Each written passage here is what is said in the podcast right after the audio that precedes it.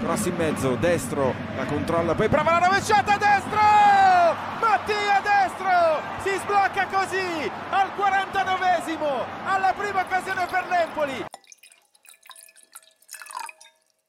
Hello and welcome to Serie A Spotlight Season 2, Episode 10. We're your hosts, Jake. And Matt, And this is our 50th episode. what a milestone, huh? What a milestone, bro. Road to 100. Road to 100 and 50 episodes of us talking. Yeah, man. For two hours, pretty much each one. Like, that's that's crazy, to be honest. that There's so much discussion on the internet, you know, Yeah. between us. And then it's funny because normally when we hang out, we just sit in silence and do nothing, like play games Yeah. and watch football. I so- mean, we've known each other for our whole lives. There's pretty much nothing else left to say to each other. Like, what are you gonna tell me? Like, oh, I really like biscuits. You're like, dude, I, I know. Like, I know everything that you like. I know everything you dislike. fair enough. Our goal of the week, as you guys heard from our intro, was Mattia Destro's first goal of the season and first goal for Empoli. And what a manner in which to get his first goal of the season. Bro, his first goal in eight months. As Freddie Mercury once said, I want to ride my bicycle, I want to ride my bike, and that's what Destro did. Bicycle kick against Torino. What a goal. What a way to open his account for the season. the best display of the saying form is temporary, class is permanent. Yes, He's been sir. off. He gets half an opportunity back towards goal, provide something magnificent, something spectacular. We will get into this more later on. Honorable mentions for goal of the week, of course, there was Brahim Diaz's Messi-esque solo goal Madonna. against Juventus. There was Gerard Deulofeu's insane free kick against Mm-hmm. Atalanta, and Diaz curler to sack Cioffi. Inevitably, yeah. Really, really good goals this this um, uh, match day, man. And Amazing goals. to be honest, the, the match day nine has had me at the edge of my seat throughout. We got to watch a very healthy amount of culture this weekend, um, and I'm hoping it'll be the same this weekend. Oh yeah, and um, unfortunately the midweek Champions League games. Am I right? Yeah, But, uh, For- forget about it. Forget, about it. Yeah, we're, we're not going to be talking about those. Yeah. Serie A spotlight slips. Oh bro. yeah, another victory, bro. Two in a row. Now we are 13 euros and 28 cents richer thanks to Napoli and Roma's victories, along with Sasha Lukic's late equalizer against Torino, bro. I screamed at the top of my lungs when he I scored that. remember, man. I remember, and and he scored it with his stomach. It Yeah. was one of the messiest goals this week. Totally man. undeserved. at that point. well, to be honest, No, we'll we'll no, get into that. It was yeah. probably deserved, but it's just a fun, the funny way in which they, Yeah. they got the goal. We are currently at 28 euros and 30 cents. We're getting there, bro. It's a slow and steady race. We understand there are 38 match days, so that might mean that sometimes we'll lose six in a row, and then we'll win two in a row. You know what I mean? Hopefully that becomes two, three, four, five, six. And I like these five euro bets. Huh? They're quite they're quite safe. Like they're not crazy. Yeah, but they're a bit lame, eh, as well. Putting a fivey. Sometimes I want to toss a, a 10. In the beginning, after we won the first, one, we're just putting 15. 15 Yeah. after 15 after 15. Yeah, but we learn, we grow. We learn and we grow. So, guys, if you have no idea what we're talking about, the Serie Spotlight slips, you can follow us on Instagram at Serie Spotlight. That's where we post our weekly bet. Um, you can follow us on TikTok and Twitter as well at Serie Spotlight. Always, guys. Um, yeah, Yeah. hit us up. Give us your feedback. Yeah, don't forget we're on Spotify, Apple Play, um, uh, Apple Play, Google Play, Apple Podcast. Anywhere you get podcasts, basically. Yeah, pretty much. Before we get into it, we'll just have a quick rundown of the week. So the highlight match of this weekend was Milan 2, Juve nil. Spectacular win there for the champions. Udinese 2, Atalanta 2, Sassuolo 1, Inter 2. Inter getting one over their bogey teams over there. Cremonese thought they had Napoli at one point, but Napoli came off with a 4-1 win away from home. Fiorentina nil, Lazio 4. Roma 2, Lecce 1. Empoli hold Torino in Turin with the score of 1 1. Bologna 1, Sampdoria 1. Samp under new management over there. Salernitana 2, Verona 1 to get Cioffi sacked. And Monza 2, Spezia nil. Thoughts on this match day, bro? Amazing, bro. It was intense. There was a lot. Of, there was a lot of drama. Many big games over here all around. Yeah. Um, I really enjoyed it. 100%. I mean, you look at Milan Juve, you look at Udinese Atalanta, Sassuolo Inter, Fiorentina Lazio, Yeah, Torino Empoli as well. These are all many games to- goals, man. Many Yeah. many goals. For for sure, 100%. Uh, we had a little bit of back and forth, you and I, because I wanted to put Milan Juve as the first game with cover Yes. because it is the biggest game of this weekend. Yes. And you wanted to put Udinese Atalanta. Why Yeah. was that? So basically, um, for me at the moment, Udinese Atalanta is the big game in Serie A. No, you look at the team that's second, you look at the team that's third, and they go head to head. Mm. It's literally the big game of the week. Um, Milan Juve is the big game historically. Now I don't know about you, bro, but I'm against the Super League. I know what you mean. Obviously, Udinese Atalanta is, you know, it's it's second against third at the time, at least, or second against fourth. Mm. So I get that. Whereas Milan, Juve was what fifth against eighth, Yeah. fifth against ninth, something like that. But these motherfuckers have played together, have played against each other in Champions League finals, and they have two of the biggest fan bases around the world. So I guess if people are gonna tune in, they'd rather listen to me. No, Milan for sure. That's the, the populist Atalanta, decision, eh? Not the not the purist decision. Yeah, I decided to go a bit populist, but Mm-hmm. as you could see, populism has once again won. Yeah. So we'll start off then with Milan Juve. It was Milan 2, Juve nil. So Milan were coming off a dramatic 3 1 win at Empoli, if you guys remember that, but a dreadful 3 0 defeat to Chelsea in the Champions League.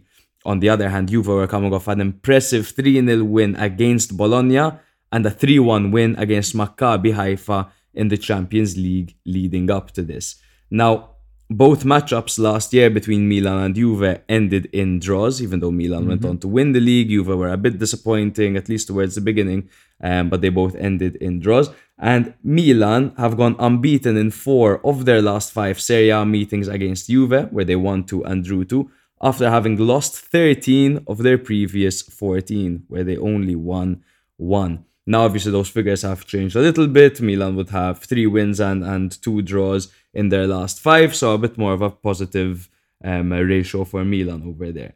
But to get into it, Milan started in a 4 3 2 1 formation, a much changed side from the side that took on Chelsea uh, midweek. Obviously, for that was a 4 3 3 with Dest at right back, Kalulu and Tomori at centre back with Ballo-Touré out wide. This time Hernandez returned from injury and Kalulu was shifted to a right back position and Gabbia filled in that centre back slot alongside Tomori.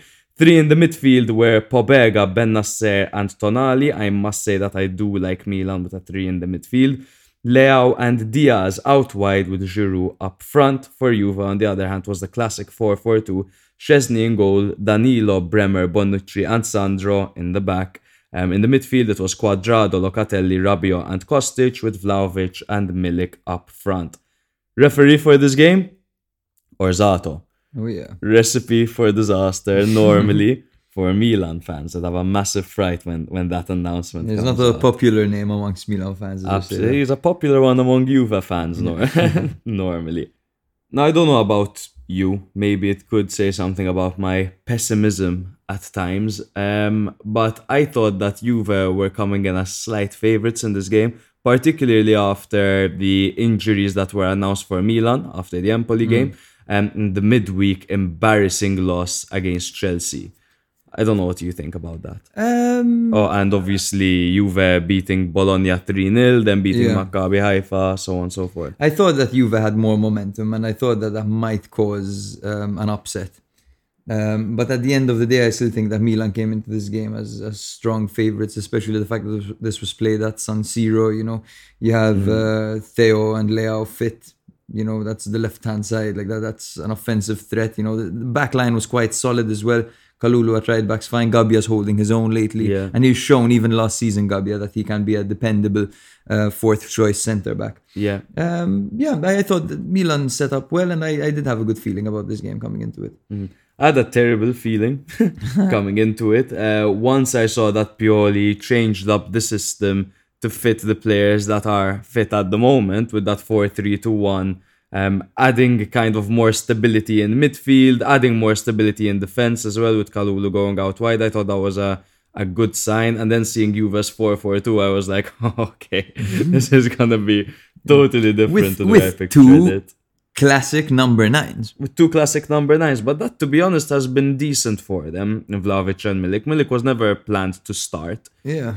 You know, he's starting because Di Maria's out, because Chiesa's out, so on and so forth. But he's doing a good job alongside Dusan, man. Yeah, but I think that many of their problems creating simply come because they have two target men who they're trying to provide. So you have literally two banks of four Yeah. working to satisfy those two strikers up front. And, Yeah. you know, there's not much creativity there. Yeah, and you look at Cuadrado, you look at Kostic, these are two players that have been molded to be wing backs and they're their most offensive outputs in midfield, so on and so forth. We all know that Juve do have a couple of issues at the moment. Um, but to get into the game a little bit, so Milan started off the better team from the get go, you could say. There was a moment where Leao hit the post with a back heel, and there Oh, was yeah. a shout for a penalty after Vlahovic kind of used his elbow to block a Leao cross shot. Um, now his arms were against his body, so it would have been harsh. But then you see his elbow was sticking out slightly. Had his arm been cut off, it probably would have gone through. There's a bit of controversy over he, there. He definitely extended his arm to um, to kind of block the shot. No, I mean it looked innocent at first, but then when you look, you know, he pulls his arm in, realizes the ball's passing by, and just extends his arm ever so slightly. Yeah, that's the thing. When you slow it down, it always looks a bit more malicious, doesn't it? In the Definitely, in the moment, it could have been a a simple kind of human error. But yeah, at the end of the day, look, his his arm was in his elbow at least was in an unnatural position. It was sticking out. Yeah. It's as simple as that. Now, I'm not too mad about. Obviously, I'll I'll get into why later. I'm not too mad about that not being um, a penalty for Milan, but it's just interesting that referees are so selective. The VAR room is so selective with when to take action and when Yeah. not to, and that'll be a bit of a theme over here, guys. Moments later, in the 34th minute, Leao hit the post one last time. It was a shot from distance this time to sting Szczesny's left post. Um, and then it was in the 46th minute where Tomori opened the scoring for Milan. Great to see him get on the score sheet, particularly after the Chelsea match, where he struggled, kind of seemed like he was trying to prove himself a little bit too much. But this goal in particular, um, there was a volley by Giroud after a corner that hit Tomori, who thankfully was not in an offside position. The defender readjusted and he fired in from six yards out on the half volley himself. Fantastic goal, sending Milan ahead. What a celebration as well. What a celebration, dude. The He's entire team scowling. surrounded him as well. And the fucking fans, like, or at the who was he staring at? Was it the fans? Was it the God not even knows, the man. camera? No, right? It was the fans for sure. God knows, but I would not like to be whatever it was that he was staring at. Ah, that was Yeah, that's the same face he pulled at the referee in the last game against yeah, Barcelona. one hundred percent. It's the exact same face. Every single official as well, man. Um, that is Tomori's second career goal for Milan, and they were both against Juve. We all remember that 3 0 victory where he put the icing on the cake, cherry on top of the cake. I don't Yeah. know what the, the saying is. Cherry on the icing on the cake. exactly with that header making it 3 0 a couple of seasons ago. But yeah, that was Tomori's effort.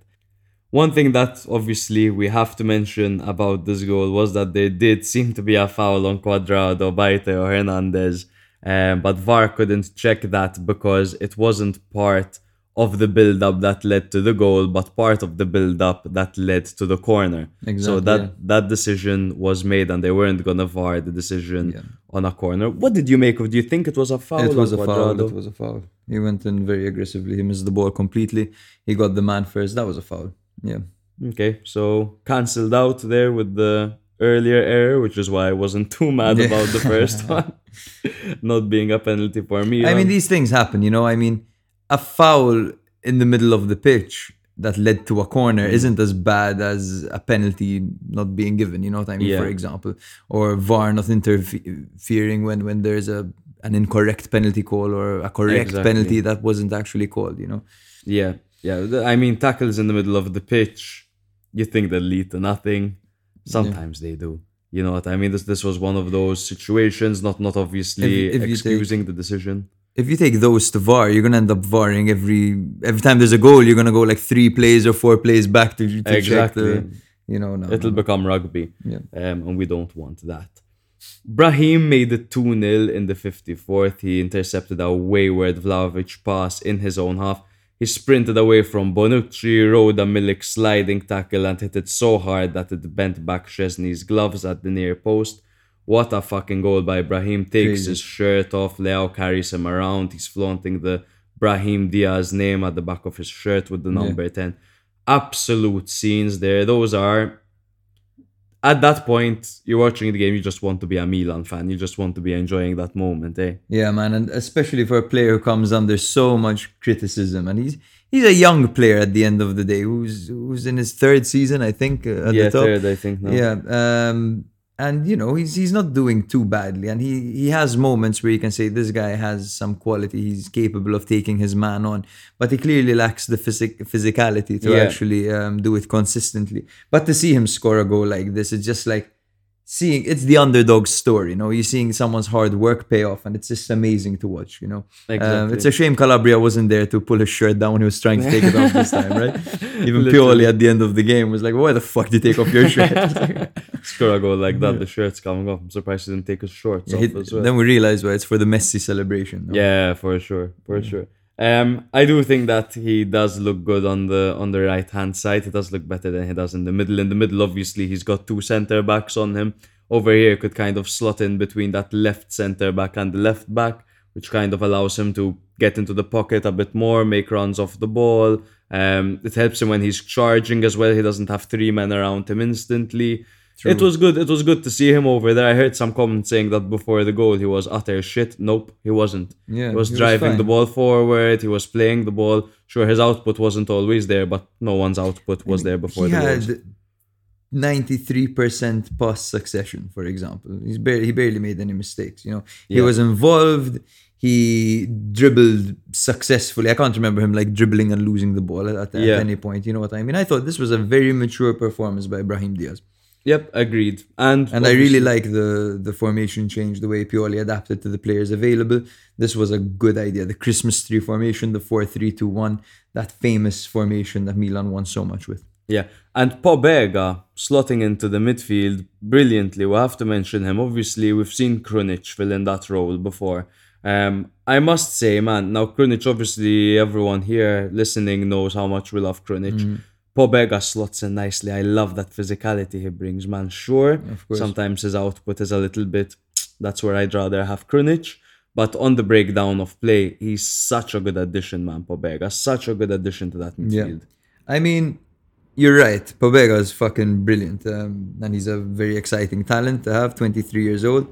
Krunic is 29 years old. He's Pioli's probably favorite player, no? Yeah, I would say so. I think Krunic understands Pioli's vision perfectly. And I think that's why Pioli tends to prefer Krunic in, in big games and big moments to fill up positions where there's no one else who's adequate, for example. Mm. So, so yes, I, I do agree. However, I disagree with your point about Pobega's out- output. I think that, for example, when it comes to long distance shooting, Pobega's probably even better than Krunic is. He can hit the ball, bro. long distance shooting, probably. When I'd say like advanced passing, sure, Pobega has sometimes where they come off for him, but Mm. we do see him being a step behind play Sometimes, yes. quite Sometimes. often. But he'll he'll get there. I mean, Tonali was like that the season he signed, and look at him now. You know what I mean? Um, And I think so- Pobega's having a way better start than Tonali did. Way better. I don't know, Pobega, Pobega's having very good games. Like I said over here, man, he slotted in and he gave Milan exactly what Milan needed to to fucking win this game. Now Allegri asked for Milan injuries, bro. He got Milan injuries and he still lost. Is there a message you have for this man? Yes, man, watch yourself. All right, Allegri. You have to watch yourself, bro. Because somehow you still have a job. It's crazy how proud Agnelli is. Yeah. Like, not sacking him after their loss to uh, Macaroni Hashisha, whatever the hell their name is, is, is just crazy to me. How the fuck is this guy still in a job, man? How much do they have to pay to sack him? Nine million. That's- million. Is it nine million? No, No, he, so he's on he's on nine million, nine a, million a season. season. But I think they'll have to compensate more. No, I I'd seen something like 30 million to sack him or because something. because I, I spoke to uh, a Juve fan at, at Freshers today. So this guy just rocked up to school in a Juve kit. I'm like, you're brave, man. You're brave. Two losses in a row like that. And we chatted for a while, and I'm like, it, it'll cost you guys nine million to get to the Vallegri. He's like, uh, nine million. Like he's on nine million a year, and he's got two and a half years left on his contract, which means 18 million 18 plus 4.5 it will be like 22.5 million to Yeah. fucking sack this guy and at the end of the day they just want to add that to another 60 million and buy Sergej in midfield Yeah, no they don't want to sack exactly. Allegri Yeah, that's that's what they're gonna do now. They're gonna buy Milinkovic. That- That'll I can't see that happening, by the way, at the moment. Uh, But money talks, huh? So you never know. Um, f- understanding finances is always a task and a half in football. You look at Barcelona, everyone talking about how broke they are. Then they Yeah. go and break the bank, and suddenly they're all right playing in the Champions League as a favorite in their group once again. Yeah. Um, so it's always weird to see. One hundred percent. Um, still on the topic of Milan, um, I am in a place now because obviously, as Milan fans, we take a look around the roster and we say, okay, Tonali is consistently brilliant. Bennacer is consistently brilliant. We're big fans of Giroud. Brahim is doing stuff, and obviously, you listen to pundits around the world, everyone raves about Leao. And of course, he is obviously, obviously Milan's standout player. And I don't feel like we show him enough credit because we're we're hipsters. You know what I mean? So we want to Uh, highlight. you're not a hipster if you say you're a hipster. Well, I'm, I am kind of referring to us in the third person, so I, I guess I guess I'm allowed to do that. But we we like to highlight the players that maybe aren't obviously being highlighted. yes, so sure. it takes a bit away from Leao. Leao is something else.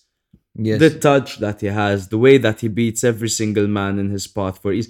He was taking the piss late on against Juve, yeah, man. turning everyone inside out like it was nothing, man. Yeah, there was a, there was a point he turned Miretti into Morliti. he, he spun him circles. He went right, then he went left, then he hit the chop like it's like where's he gonna go, dude? Morliti are hemorrhoids in Maltese. I repeat, Yeah. Morliti are hemorrhoids in Maltese. Thank you very much for explaining my joke to our foreign listeners. Um, I hope you enjoyed that, guys.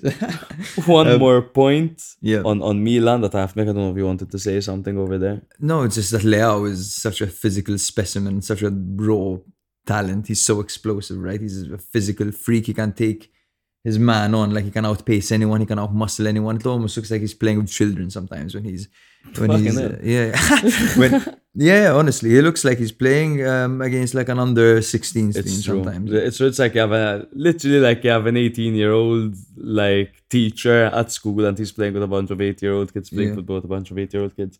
Um, but yeah, I mean, spectacular performance by by Milan over here to get the win. Um, Juve aren't the kind of team to make it super easy.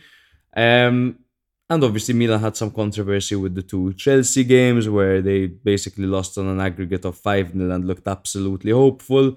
Oh, Hopeless. sorry, hopeless. Um, but hopeful in the league that they will keep up these performances and with this 4-3-2-1 system, even with the injuries, they can continue to be serious title contenders. Juve, on the other hand, need some serious work to get there. Um, they don't have a bad starting 11. It's just the way that they're deployed, the way that they're utilized. Everything is shambolic. I don't know what comments you have about Juve's performance. No, it just it leaves a lot to be desired. It leaves everything to be desired, quite frankly. Um, just overall uninspiring, man. You know, I, I can't even remember a time where Tatarusanu was was challenged. I, they had Mm. one shot at one point. I remember with uh, I think it was Moise Kean. No, Milik. Milik had a shot at a point for sure. Yeah, and, and Tata and Tata it. just caught it. Like, Yeah. In fact, uh, did they even have any shots? They they had a target. decent attempt, like you said, of Moise Kean, Yeah. but Kalulu got back and got a fucking vital touch, man, to that. yeah, they had three shots on target, three off target, and four blocked. Yeah, Milan yeah, had and 21 Kalulu, shots. Kalulu, bro. Wow. Kalulu, in, Yeah. in- insane. But yeah, um, if I were a Juventus fan right now, I would want Allegri out, quite frankly, um, as soon as possible. Um, it can't be. He was sarcastically applauding them as well against, um, what, what are they called? Maccabi Ha- Haifa. Maccabi Haifa yes, was sarcastically applauding his own players, simply berating them on the on the sideline. Um, don't berate your players. Just play the young, hungry ones. Play Miretti. Like I'm sure Yeah. Miretti, Miretti will put in a shift for you. You know what I mean? Um, but yeah, he has his, his ways, his philosophy. He's stubborn, and quite frankly, I think he's past it right now, especially in this environment. I'm sure he can do well elsewhere, but right now, I think Juve needs something something different. Definitely. Yeah, Juve need their fans to start a petition where everyone donates 5 euro, and hopefully that'll equate to the 34 million euro needed to remove this man. Um, I was speaking with that with that Juve fan at Freshers who said, why doesn't he leave himself? Like, why is he such an asshole? Because he's on 9 million a year. He's Why on the- nine Where million the a hell would he go? But everyone's gonna forget his fucking legacy, man. Everyone's gonna forget what it is that he did with Juve before that, winning all those league titles in a row. It's, it's the now that people care about, and right now he's digging this team's grave. That's man. a that's an interesting um, point because in fact Agnelli is also under fire for not making a decision. Some are saying he's being too passive, he's being too proud, keeping Allegri on. Right? Agnelli is the man who brought Juve nine nine um, leagues in a row. Right? Mhm. So you can compare it, for example, to Berlusconi, who made Milan a Yeah, global a global brand, for example, who turned Milan into one of the best teams in the world, um, best teams in history, quite frankly. Um, Berlusconi did do that, and then he did uh, single-handedly almost, you know, fuck Milan Yeah, up. He, he- gave them many years of damage, uh, almost irreparable at a point.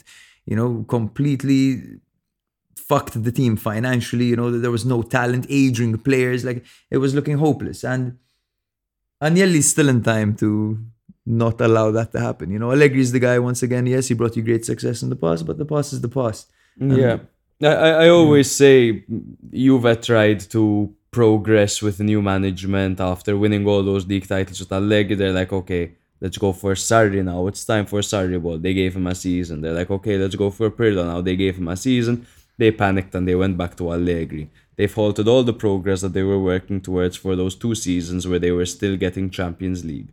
Now they're risking not getting Champions League in their old system, stuck in a very conservative starting 11 and, and it's not looking good for them man they have to pick it up Like are- Sarri had said, bro, um, this Juve side is uncoachable. Everyone mocked him back then. Perhaps what he said was true.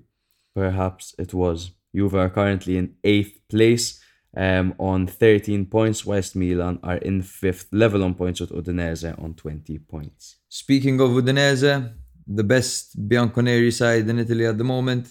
they took on the best Nerazzurri side in Italy at the moment. Um, Udinese 2, Atalanta 2, the real big game of the weekend, guys. Let's go. So Atalanta were actually unbeaten. No, they are unbeaten as we speak in their last 10 Serie A meetings against Udinese with 7 wins and 3 draws.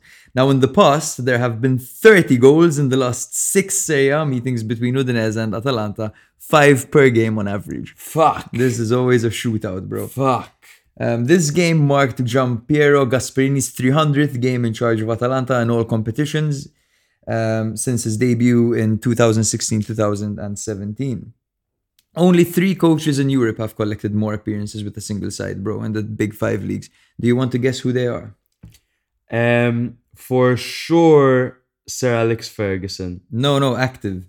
oh active with a single club in the top 5 leagues more than 300 appearances fuck huh that's difficult man I mean, some are quite obvious. Like, I mean Allegri. no. Well, because he he left, that's why. Uh, But I'm talking since I think about who's been there for ages, ages. Like, who's been there for ages? okay, I'll, I'll tell you, it's, it's Simeone for Okay. for okay. Atletico Madrid. He's got 326 appearances. Klopp must be Klopp, one. exactly, with Liverpool with 339. And Guardiola, with- Guardiola. With, City, exactly, 363 appearances. Ooh, the Prem. Crazy. And then it's uh, Gasperini. Fuck me. No. The, the gnome. Um, Atalanta striker Luis Muriel has scored 11 Serie A goals against Udinese in the three points um, for a win era. Only two non-Italian players have had uh, more against a single opponent in this competition. Are you gonna make me guess who they are as well? no, or- no, they're, they're Crespo with 14 Okay. against Udinese as well, Fucking and Higuain with 12 against Lazio. Jesus. Was Mur- Muriel was with Udinese, no? Yes, he was. That's mean. That's Yeah. kind of fucking mean, eh? Yeah, Inter have just scored against Barcelona. Yeah, it's 1 1 at the moment in the 50th minute. But anyway, moving on to the lineups. Udinese lined up with their usual 3-5-2 formation with Silvestri in goal, Ebosse, Bijol and Perez at the back, Udogie and Pereira on the flanks with Makengo, Walace and Lovric in the middle, the striking duo of Beto and Deulofeu. Atalanta lined up with a 3-4-1-2 formation with Sportiello in goal, Scalvini, Demiral and Okoli at the back, Hateboer and Maehle out wide, a double pivot of Koopmeiners and de Roon with Pasalic as the trequartista, Lookman and Muriel up front. So it all kicked off in the 36th minute when Luis Muriel held up play amazingly on the left using tricky feet. Um, and he played a perfect low through ball to Lookman at the far post who smashed it in. Um, and then he was, interestingly enough, booked for his celebration, bro. Now I don't know. Lookman's celebration is where he puts like the binoculars on his eyes. You know, he puts like his hands in binocular shapes and put the, puts them um, to his eyes, and he got booked for it. And he was like, "What the fuck, ref? That's my celebration." It's so But fucking yeah. weird. In, in in like I don't understand. I'm I'm a very privileged man, but in what world is that offensive? like, in what world is Yeah. that offensive to anyone? As a straight white male, I don't understand. Um, he was probably he saw it as he was taunting the fans, I guess. Like, Ah, you know, Peter like, where at are you, Yeah, Udinese fans? Yeah. Get over it, like. In the 56th minute, Muriel was stripped by Udogie in the box. It was a clear penalty. Silvestri guessed right, but couldn't stop Muriel's low and hard shot into the bottom corner. 2 0. That was Muriel's first goal of the season. Now, um, Gerard Deulofeu in the 67th minute, um, you know, gave a bit of life to Udinese. They were looking down and out. Um, they, they still fought, you know, but of course the scoreline was against them. Everything was against Yeah. them. But this fucking free kick from a distance, wow, bro. Yep. Incredible. Long range free kick into the bottom corner. Brilliant. Mad, mad. Beautiful strike. And then in the 78th minute, um, a move straight off the training ground. Um, it was a corner played short to Deulofeu, who played it through to Pereira at the byline. Pereira kept it in by crossing it first time to Perez, who headed it home.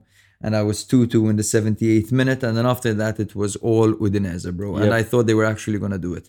Um, by the way, the Lookman celebration clearly pissed off the fans as well because after um, Perez's goal, you can see the fans all doing the Lookman celebration as the camera packs, pans over them. It was hilarious. Um, Arslani at the end of the game had a good opportunity to get the winner. It was given to him at his feet. You know, he had he had the whole world at his feet there. He could have made the headlines, but of course he failed to hit the target um, shortly. Um, just a little bit before that, he was really frustrated for not being played the ball. Um, so it's funny. And then when he's actually played the ball, he makes a hash of it. It's always funny to Yeah, see. yeah. But yeah, bro, what a response by Udinese after going 2 0 down. They could have taken all three points. What do you think?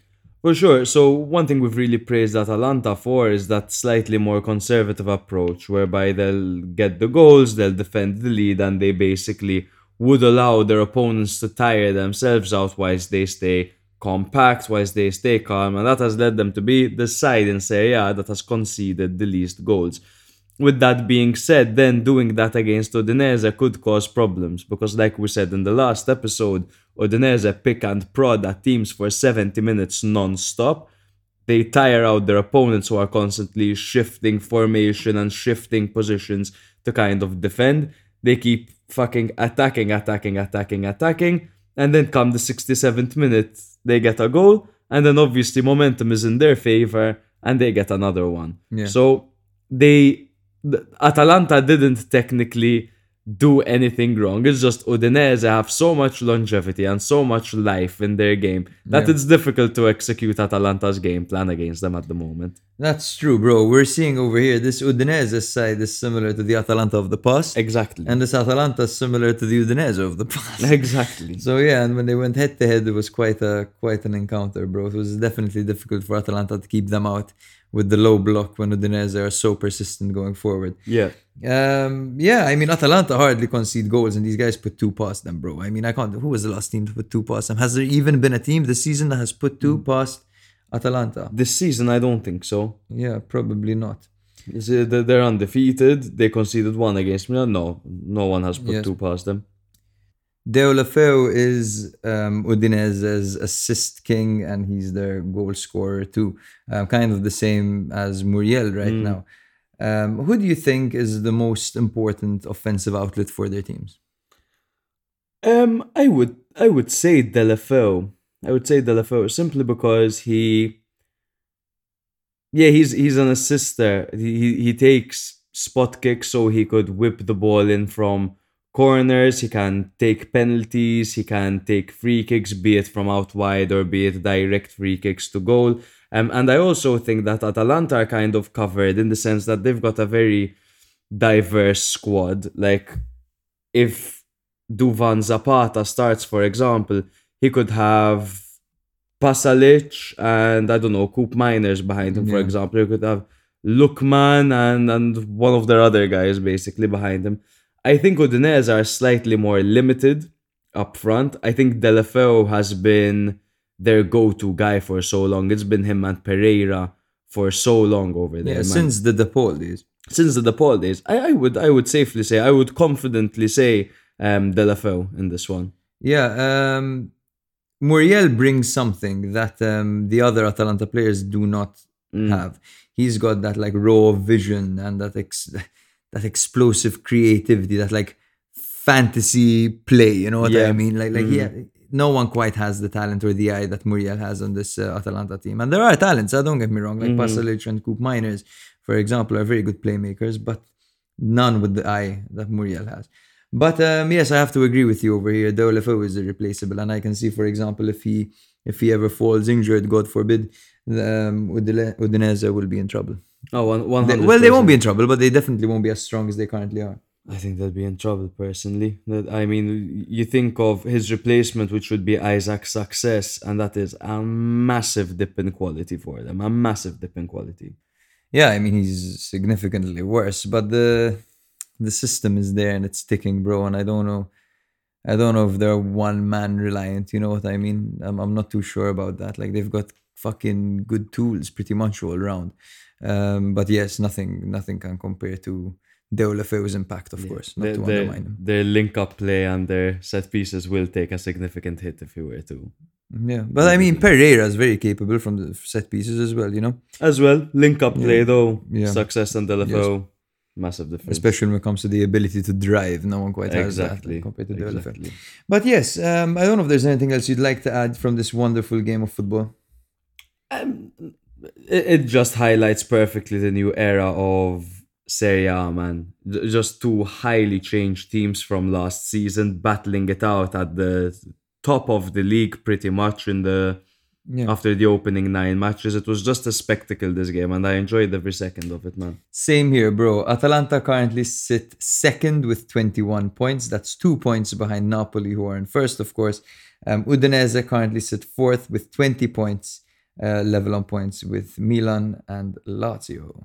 Mad. So I just heard back a little bit of the podcast while you're at the bathroom, and I sound terrible. I just want to clarify, guys. I am super sick at the moment. My glands are the size of my fists, um, and my body aches. So, so that's me trying to talk football. So the now. real hero over here is me. I'm, I'm risking my health and my um, Thank you. You know my well-being by being here with you today, recording, bro, sharing a microphone. You know, Yeah. Uh, no, no. But thank you very much for for powering through, bro. My pleasure. I was gonna bitch out. I'm not gonna lie. the next game we're gonna be covering is Sassuolo one, Inter two. Inter getting another two one victory at the Mapei. We were there the season before, Yes, sir. watching this fixture, and similarly, Dzeko scored in this Yeah. match again. Um, so Sassuolo were coming off a five 0 victory against Salernitana, so Inter must have been shitting themselves. Um, the Nerazzurri beat Barca midweek in the Champions League, but had lost four of their last six Serie A games, including two in a row, and were level on points with Sassuolo going into this game as well.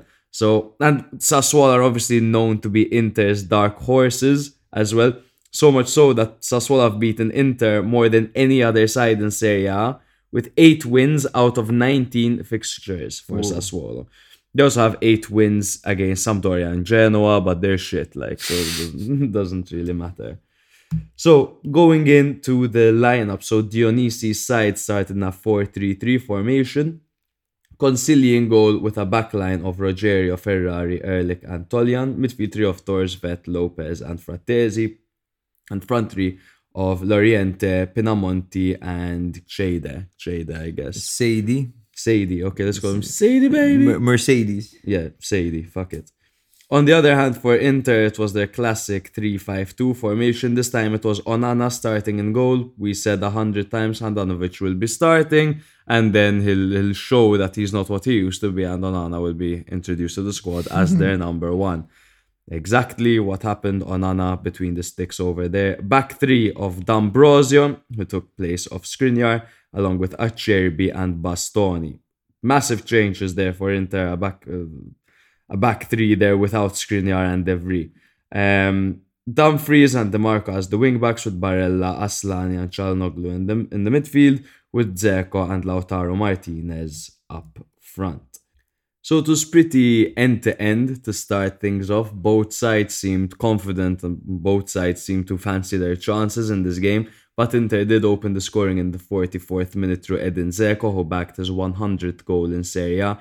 Um, Dumfries flicked on a header from a corner to Dzeko, who dragged the ball into the back of the net. That's where Dzeko is good. Um, obviously, the, the poacher. In the 60th minute, Davide Frattesi equalised here for Sassuolo. It was a Rogerio cross to the back post, which was half volleyed in by a totally unmarked Frattesi over there. Inter's defence caught flat footed. Frattesi is really turning out to be what he was in Serie B and what we all expected him to be in Serie A. His output is looking better, and hopefully, you know, as as Yeah, yeah, as Azzurri fans as well, would hope to see more of this from Davide. Yeah, I mean he he had a very good season as well last year in his debut season in Serie A, scoring quite a Mm. few goals. Uh, Five, six. How many did he get by the end of the year? Some something Um, that I I'll fact is check. You can you can continue. Okay, cool. Um, Consigli had a spectacular save on Lautaro's header. You remember that? We fucking Oh, yes, bro. freaked Wow, out, like- man. It was a stellar save. But moments after that, and then Dzeko got his 101st goal in the game, as if the 100 wasn't enough. um, he beat Ferrari off the ball to head in a Mkhitaryan cross at the far post. Yeah, four goals and three assists for Frattesi, by the way. Last season, Yes. four goals justice for Frattesi. Super stuff. So this was quite a, an even encounter, bro. So Sassuolo with 52% ball possession to Inter's 48. Sassuolo with 15 goal attempts, Inter with 16. So just one more shot there. On target for Sassuolo, three. On target for Inter, four. Really, really even stuff. But at the end of the day, do you think Inter deserved the victory?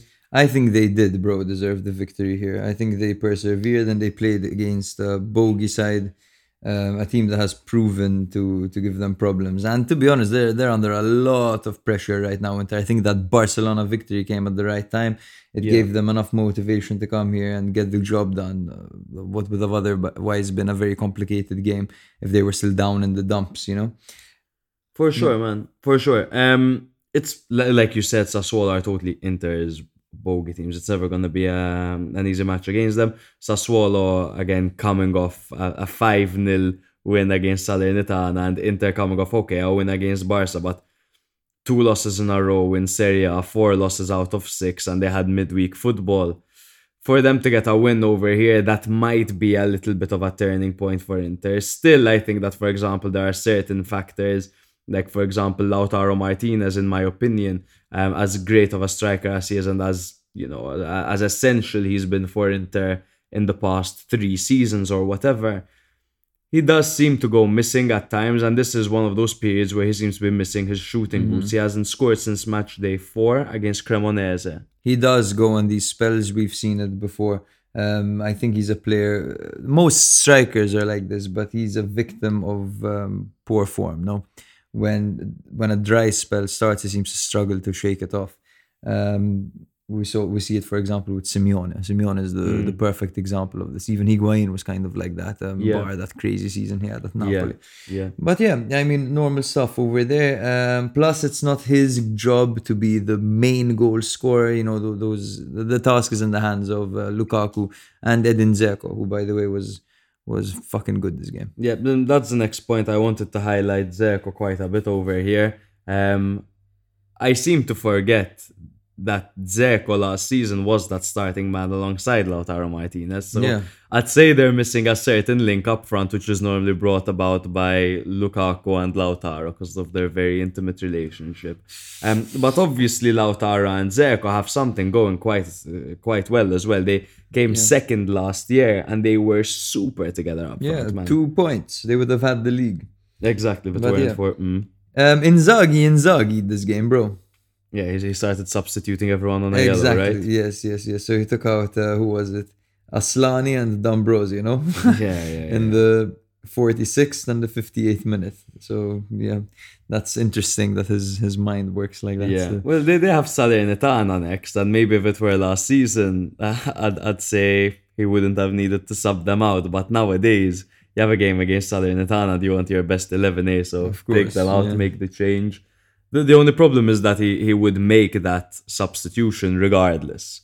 He- He'd make those substitutions maybe even in the fucking Champions League final. Like he seems so so committed to He's doing a very analytical man. Yeah. Um, last point about Inter is the Onana versus Handanovic debate. Do you think that Onana is now their main man between the sticks? Um, or do you think the 39 year old is getting some well deserved rest? Good question. Um, I think this is something we're going to see more often than not now. Onana starting. Um, he impressed in the Champions League. He's impressing with his performances in, in Italy too. He's 26 years old. No, he's the future for Italy, over- uh, for Inter, not Italy, over here. Um, Handanovic, of course, is aging. He's pissing fans off with Yeah. by, by remaining rooted to the ground. No, doing his um, palm tree impersonation. but yes, uh, I, I do think that we'll be seeing more of Onana and less of Handanovic. Do I think Handanovic should be totally excluded? No, we'll see him in the Coppa Italia, for example. We'll see him in when when they play twice midweek. We might see Handanovic, kind of like Perin and Szczesny, no, right now. Exactly, and, and not a not a bad goalkeeper to have as your second choice. Uh, and Handanovic, No, he's at still he's still when he performs, he's a man of the match performer. Mm-hmm. Like when he has a fucking good game, he's he's class. But it, it just seems that obviously age is catching up to him, and he's human at the end of the day. Um, Sassuolo, on God, they play beautiful football. These guys, man. So honestly, nice, bro. So intricate, man. yeah, I, I thought that dip from from last year, but honestly, their play style has improved even with the losses or with the losses that they face that we all know. Um, their football their football style is still there. They have mm-hmm. loads of injuries as well, mm-hmm. but it's just the way they switch play and the way they hang on to position, the way that they're capable. Obviously, they didn't dominate a game against Inter. Who the fuck dominates a game against Inter? But the fact that they got 15 shots away against Inter, and they had 52% ball possession, and they had Inter fucking screaming Yeah. to, to get a victory. It's a beautiful signs. This is all gelling together very well. And last year, I criticized Dionisi so much, but no, I'm like, give the guy time, man. Yeah, of course, of course, yes. Um, he has a clear philosophy of how he wants to play. It matches the Sassuolo philosophy and what De Zerbi left, quite frankly. Yeah. Um, the Sassuolo team has just been evolving since Eusebio Di Francesco, quite frankly. Since Yeah. he took them up from Serie B to the fucking Europa League, it was crazy. Mm-hmm. Um, and they've not been that good. Like they've not been Europa League good, but they have been a team that can give anyone a fucking tough time. And they certainly gave Inter a tough time this game. for sure. Um, they face Atalanta next, which is their fourth encounter against a top seven team this season. Um, now, normally they they fucking demolish top seven teams in the second half of the season, particularly. So far, they have a loss against Juve, they have a loss against Inter, and a draw against Milan. Do you think they could do something against Atalanta? Maybe hand them their first defeat of the season. Or Sassuolo at home or away? Sassuolo are. Let me just double check that real quick. Give me a sec. Oh yeah, I put you on the spot, baby. I can actually check here. Sassuolo are away. Sassuolo are away. Yes. Okay. Um, No. yeah. At most a draw. But I think it'll be a tough, tough game for them. Yeah, I, I think I think they could get away with a draw over there. Maybe a Yeah. draw win Sassuolo would put the odds nice and nice and juicy. It's uh, by the way, next week is A tough one. Next week is one of the m- toughest gambling weeks we have so far. for sure. But for we'll see what we, we cook Yeah. up. Maybe we do like goals over and under or something. Yellow cards, corners. Um, Inter in seventh on 15 points. They're now, you know, like eight points behind league leaders Napoli, which is quite crazy. Um, Sassuolo in ninth on 12 points. The next game we're going to be covering is Cremonese 1, Napoli 4. Napoli have gone unbeaten in their last seven meeting, meetings against Cremonese in all competitions, bro, with four wins and three draws. Their last defeat was back in September 1994, 2 0 away from home in Serie A. Um, yeah, Cremonese were unbeaten in their last two Serie A meetings against Napoli, and they have never gone three in a row against them in the competition without a single defeat. Oh my god. They were unbeaten against Napoli under Luigi Simoni, bro. oh my That's god. quite crazy to be honest with you. So That yes, um, Napoli managed to end their dry spell against Cremonese. How how weird is that to say? Bro, respect to Napoli. Definitely tough opponents. No, uh, they really were. Now we'll get into it. Um, Gvicha Kvaratskhelia, bro. Um, a little bit of a stat on him before we get into it. Has scored five league goals so far this season. The only player to have had more in his debut Serie A season for Napoli in the first 10 match days in the three points era was Edinson Cavani back in the 2010 2011 campaign with eight goals. Brother, I've said this before and I've said it again. They're starting to call Kvaratskhelia Kvaradona. I think it's about time they start calling Maradona Maratskhelia. this guy is something else. Super. Maratskhelia, that's, that's Diego Maratskhelia Stadium. brilliant. Oh my God. That's amazing, bro. Thank you. Um, Cremonese, Lord help me, lined up with their 4 2 3 1 formation with Radu in goal, Quagliata on the left, that's a new one, Sernicola on the right, Bianchetti and Lochoshvili as centre backs, um, Meite and Ascacibar as the double pivot, with Valeri on the left, Zanimacchia on the right, Afena-Gyan behind the Dessers in attack. Um, Napoli lined up with Meret in goal, Di Lorenzo on the right, Mario Rui on the left, Kim Jae Min, Kim Min Jae, sorry, as the centre back, and Rahmani as his partner. The midfield tandem of Ndombele, Lobotka, and Anguissa with Politano on the right, Kvaratskhelia on the left, and Raspadori up front. Osimhen was not quite ready for this one yet, but he did feature in the Champions League today and scored today Yeah. being Wednesday. Okay, so the first. Alright. All right, let's get groovy. The first goal came in the 26th minute through Matteo Politano. Just Just player. good player. Just like uh, Kvaratskhelia did against Milan, he won a penalty by dribbling into the box and just causing havoc. Um, he was dropped by Bianchetti. Politano sent the keeper the wrong way and placed into the bottom left corner.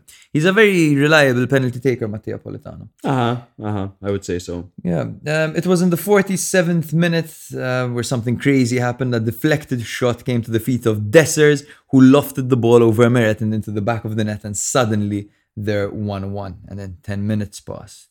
Then another 10 minutes pass. And another 10 minutes pass. And, And we're still- like, oh no, Yeah. our bet, but oh yes, Milan. Exactly, exactly. and oh yes, the fairy tale. Um, but it was in the 76th minute where um, coming off the bench, of course, Giovanni Simeone scored. Again, just like the goal against Milan, Mario Rui crossed the ball to Giovanni Simeone, this time at the far post. Uh, the Argentine rose majestically and headed it home. Um, once again, it was a slam dunk, no? Yeah. What a fucking header, man. So Yeah. dominant. And Mario Rui and him are really getting to know each other well. I'm still, like I said, bro, I'm still waiting for someone to fucking put Mario Rui on the bench. Every season we say they need to upgrade that left side. Yeah. They bring someone in and he's nowhere near the level that Mario Rui is, at least moving forward.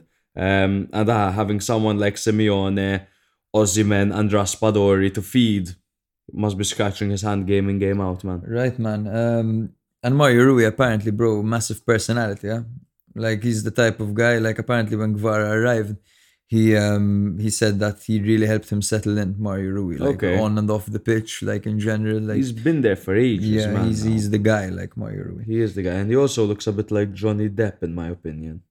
Think I about mean, it. really Johnny about Depp. it. If you leave him in the washing machine for too long.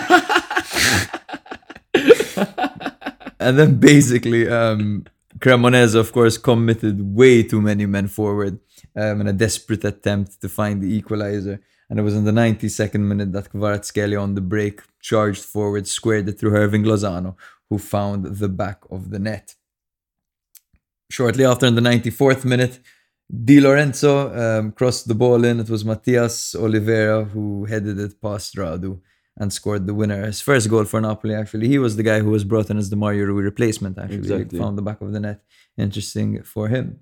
So, yeah, um, at the end of the day, the scoreline certainly did flatter Napoli, bro. Cremonese gave them a tough time.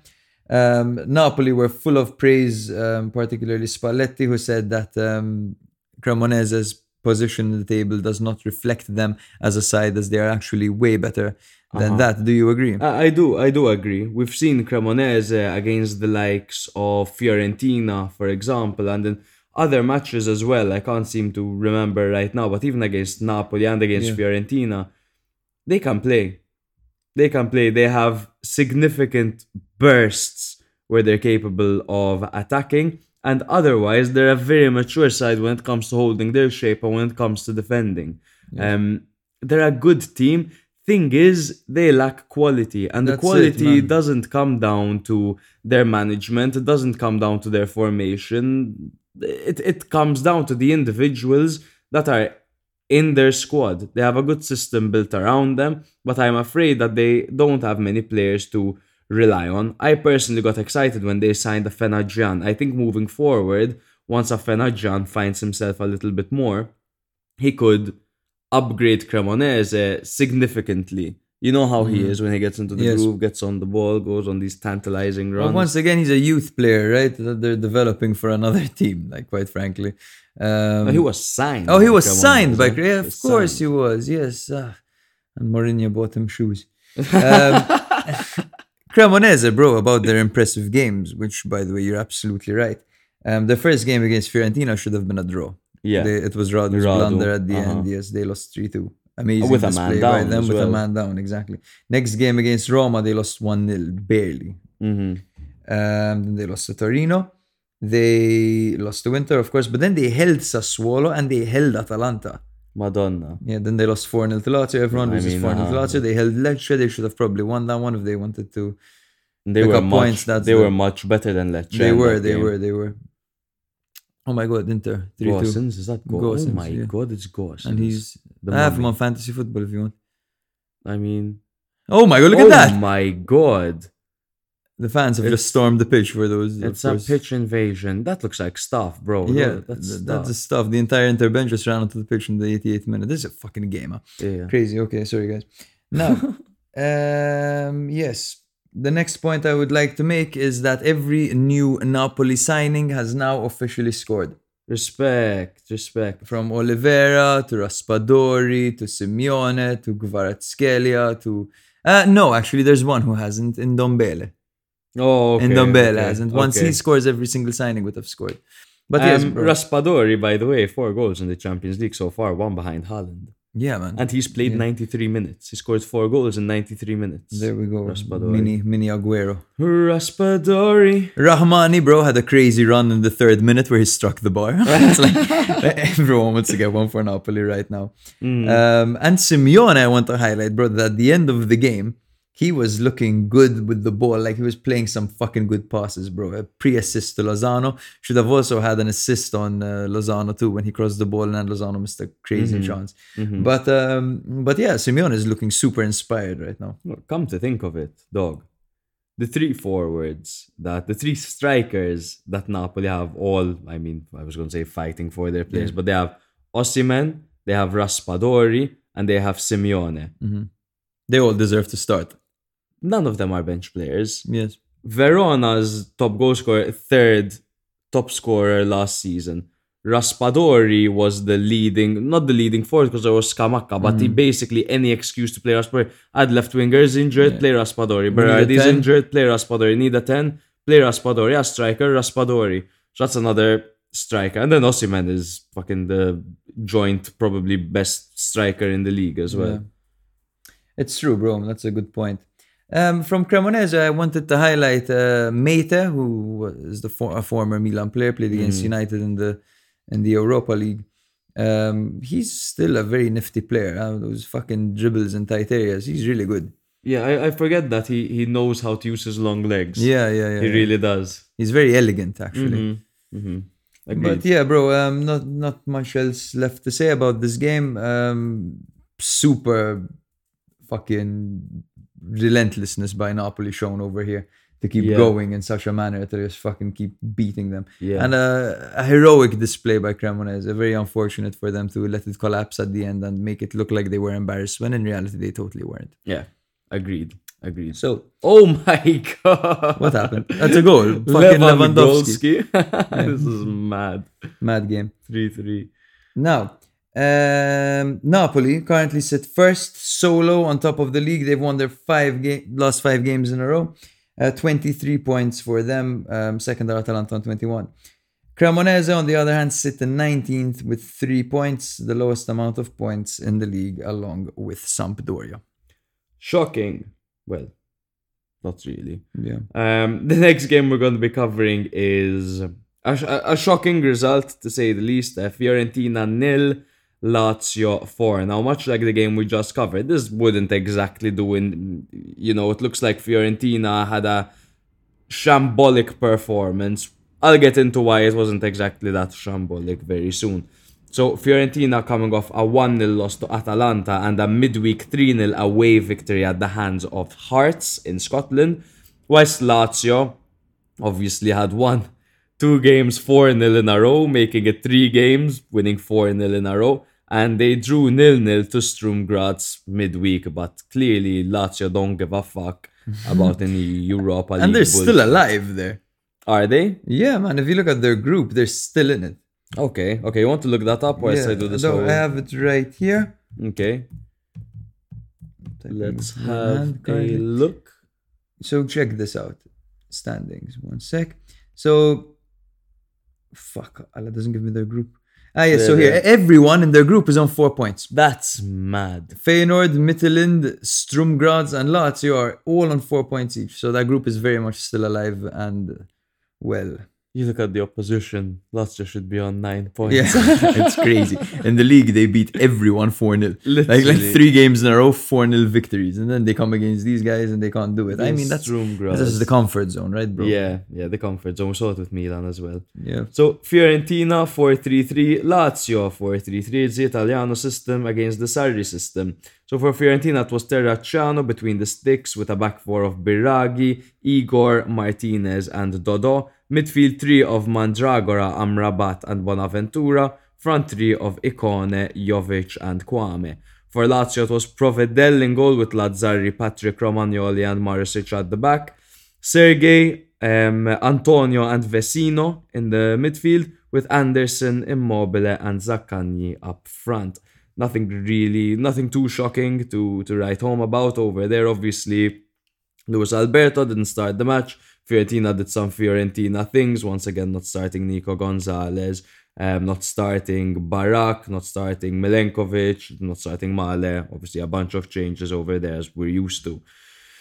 So, in the 11th minute, Vecino opened the scoring with a header at the near post against his former club. He didn't celebrate, very sweet of him. Um, now, the assist was from Zaccagni, but I think we should so, show some respect to Sergej. He was literally signaling to Zaccagni Yeah. to play the corner to him, signaling with his head so that no one sees him pointing. sure. It was mad. He deserves a plus one or plus two on Fanta over there. 25th minute, Zaccagni turned from provider to scorer. Um, it was an in swinging cross by Sergej to Zaccagni, who flicked it in with a header.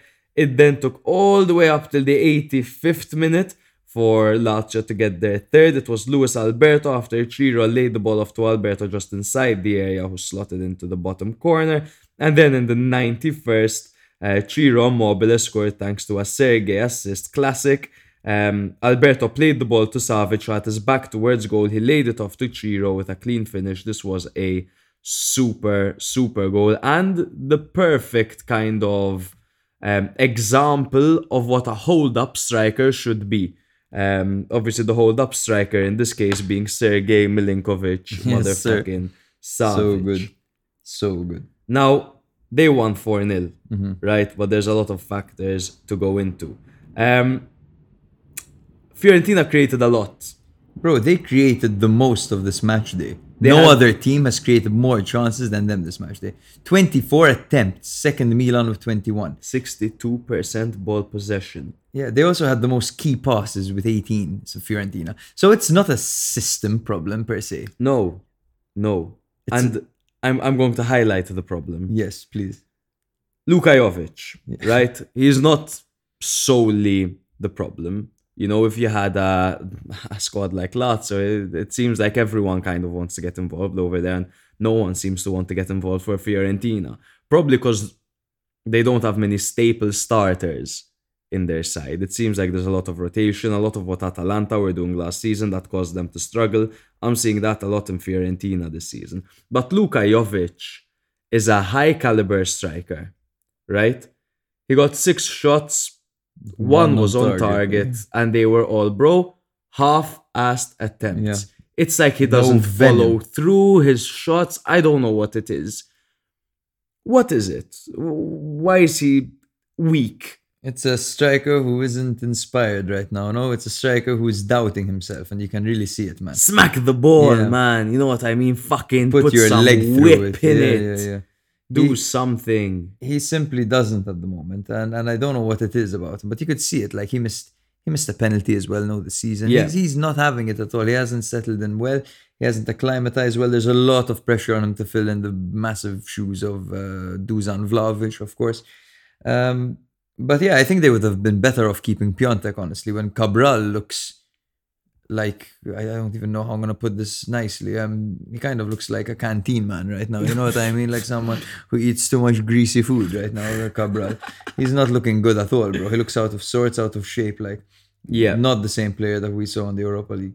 absolutely um, not. And Kouamé probably is looking like their best striker. Honestly, at this point, I'd start with him as the nine, and I'd play one of the million wingers they have on the right. Maybe Nico Gonzalez on the left and Ikone on the right or something. Honestly, like it's it's clear that now Fiorentina aren't shy of investing some money here and there. They Rocco do- Commisso. Yeah, they they do invest. Now they invested in in Luka Jovic. Obviously, okay, it was a free transfer, I believe. Um, don't quote me on that because I, I think I'm it's a loan. not It's sure. a loan with an option or something. Um, we'll fact check that and we'll Yes. get back to you guys. But at the end of the day, the man needs to be. it- It's tough to say after nine matches, but it seems like the man needs to be replaced. Honestly, Yes. Um, oh, you're right, bro. He left Real Madrid on a free transfer.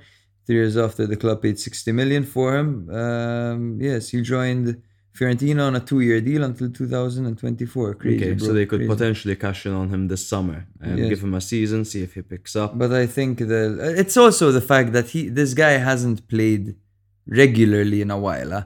So it could be that he needs some time to get back into shape, to get used to the intensity of playing week in week out, sometimes even twice a week, um, with all the pressure and all that. And you know, a goal would definitely help him right now. Bear in mind that last season he was loaned out to Frankfurt, so he did see quite a bit of the ball while he was there. So technically, and obviously, it's his first season in Serie A still. Um, but I'd still think, you know, there were certain occasions, or at least one or two chances that at least hit the fucking target, man. I Test know, the man. goalkeeper. It, it, it was honestly a little bit embarrassing of a performance from Jovic. Yeah, he Um, had eight appearances for Frankfurt last Just eight? Um, in the German Bundesliga, eight. Yes, exactly, bro. Eight fucking appearances last year only. Only, man. With them four goals, though. I mean, that's fucking decent. Yeah, that's a good return. Way better than now. Yeah, hundred percent. Um, but I don't obviously don't want to just blame him. Fiorentina have been weird the entire time. I think there are many occasions where I believe at, at one point um, Nico Gonzalez should have scored as well. He totally, totally missed the ball. Um, it feels like Bonaventura never plays the ball forward and he always takes a bunch of additional steps. Um, just a bunch of additional Yeah, steps. so he does nothing really- it sometimes. Nothing little to add over there. The only only highlight I would take from Fiorentina's team is Amrabat. Amrabat, bro, Over and super over. player, super, super, super player. He's he's good at everything. Yeah. He's good at breaking down play. Like when he's off the when Fiorentina are off the ball, he's a pit bull. Yeah. When they're in possession, he's the metronome, and he's fucking good at pinging the ball to the wing. Like For pings sure. perfect passes to Ikone at the point, and Ikone's touch was quite good.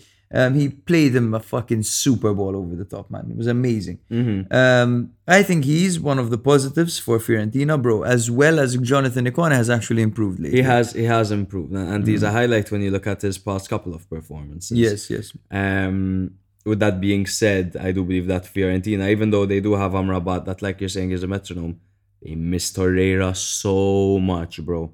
They Yeah. miss Torreira so much. Just that midfielder that's capable of turning defense into attack, that's capable of getting the final Change touch in a direction so quickly. Literally, man. Literally. That's something that they miss 100%. But let's Totally. move over to Lazio because Lazio have been spectacular. Lazio have been, in my opinion, alongside Napoli, the the team and Udinese, to be fair, the most relentless team going forward. So, a couple points to make. In my opinion, this was another 10 on 10 display mm-hmm. for Fiorentina. You For can't sure, yes. fucking win a game 4 0 and it's not a 10 on 10 display. All round annihilation. They scored their first goal in the 11th minute Yeah. and their last one in the 91st. Just Yeah. a whole game scoring. Literally. Hot take, bro. yes, please. If Ciro and Sergej actually had some titles to their name, let's say Lazio were slightly more of an accomplished team, they would be considered the best partnership in Serie A history. Say a history. Um, I wouldn't say history, but active players definitely. Well, active players, they're 100%. 100% probably the best duo. The be- Probably for the sure. duo. When it comes to assists to goals, I think yes. Um, but historically, I, I don't know about that. Like God knows who there was around in the fifties in Serie A. Maybe if you look at like, their numbers, if you look at their numbers, they're there. okay, If you look at their numbers, they're there. The only thing that's missing is the silverware. Yeah, maybe that will come one day in the near future if they manage to hold on to them. Yeah, one hundred percent. But still, they've been doing it together for such a long time, which is they they've had this understanding. It's not this season, it's not last season that they found this understanding for each other. They've had this understanding since what 2017, 2018. It's actually quite crazy. It's super impressive. And again, if these guys were, for example, part of something special, part of a Lazio that would be winning league after league or something of the sort, They would go down in history as a dynamic duo, though. That's that's for sure. One hundred percent. Uh, I've never quite seen anything like it. At least since I was born. yeah, I mean, Immobile has joked in the past that Milinkovic Savic knows him like his wife, no, or knows him better than his wife. He said Us- actually. yeah. yeah, My God. Um, yeah. Lazio are serious, serious threats for everyone. Um, it seems like okay now. Now, occasionally, season by season, they do go on these four nil streaks, right? Mm, especially at the beginning of the season, they always start off well. Even last season, wh- when Milan played them, I remember saying that they were the the hottest team in Italy at the moment. I believe it was like match day six, match day seven. Yeah, but it is hard to make a prediction and not have them in your top four at the moment. It's very difficult to do that. Um, Yes. But then you have to remember that Inter are going to find themselves, Juve are going to find themselves, Roma are going to find themselves, Udinese might dip, so on and so forth. So there's so much that's going to happen. I don't want to get carried away. Um, Lazio are currently in third on 20 points, whereas Fiorentina are in 13th on 9 points. Very good. Now, Roma two, Lecce one. This is on the other side of Rome, of course.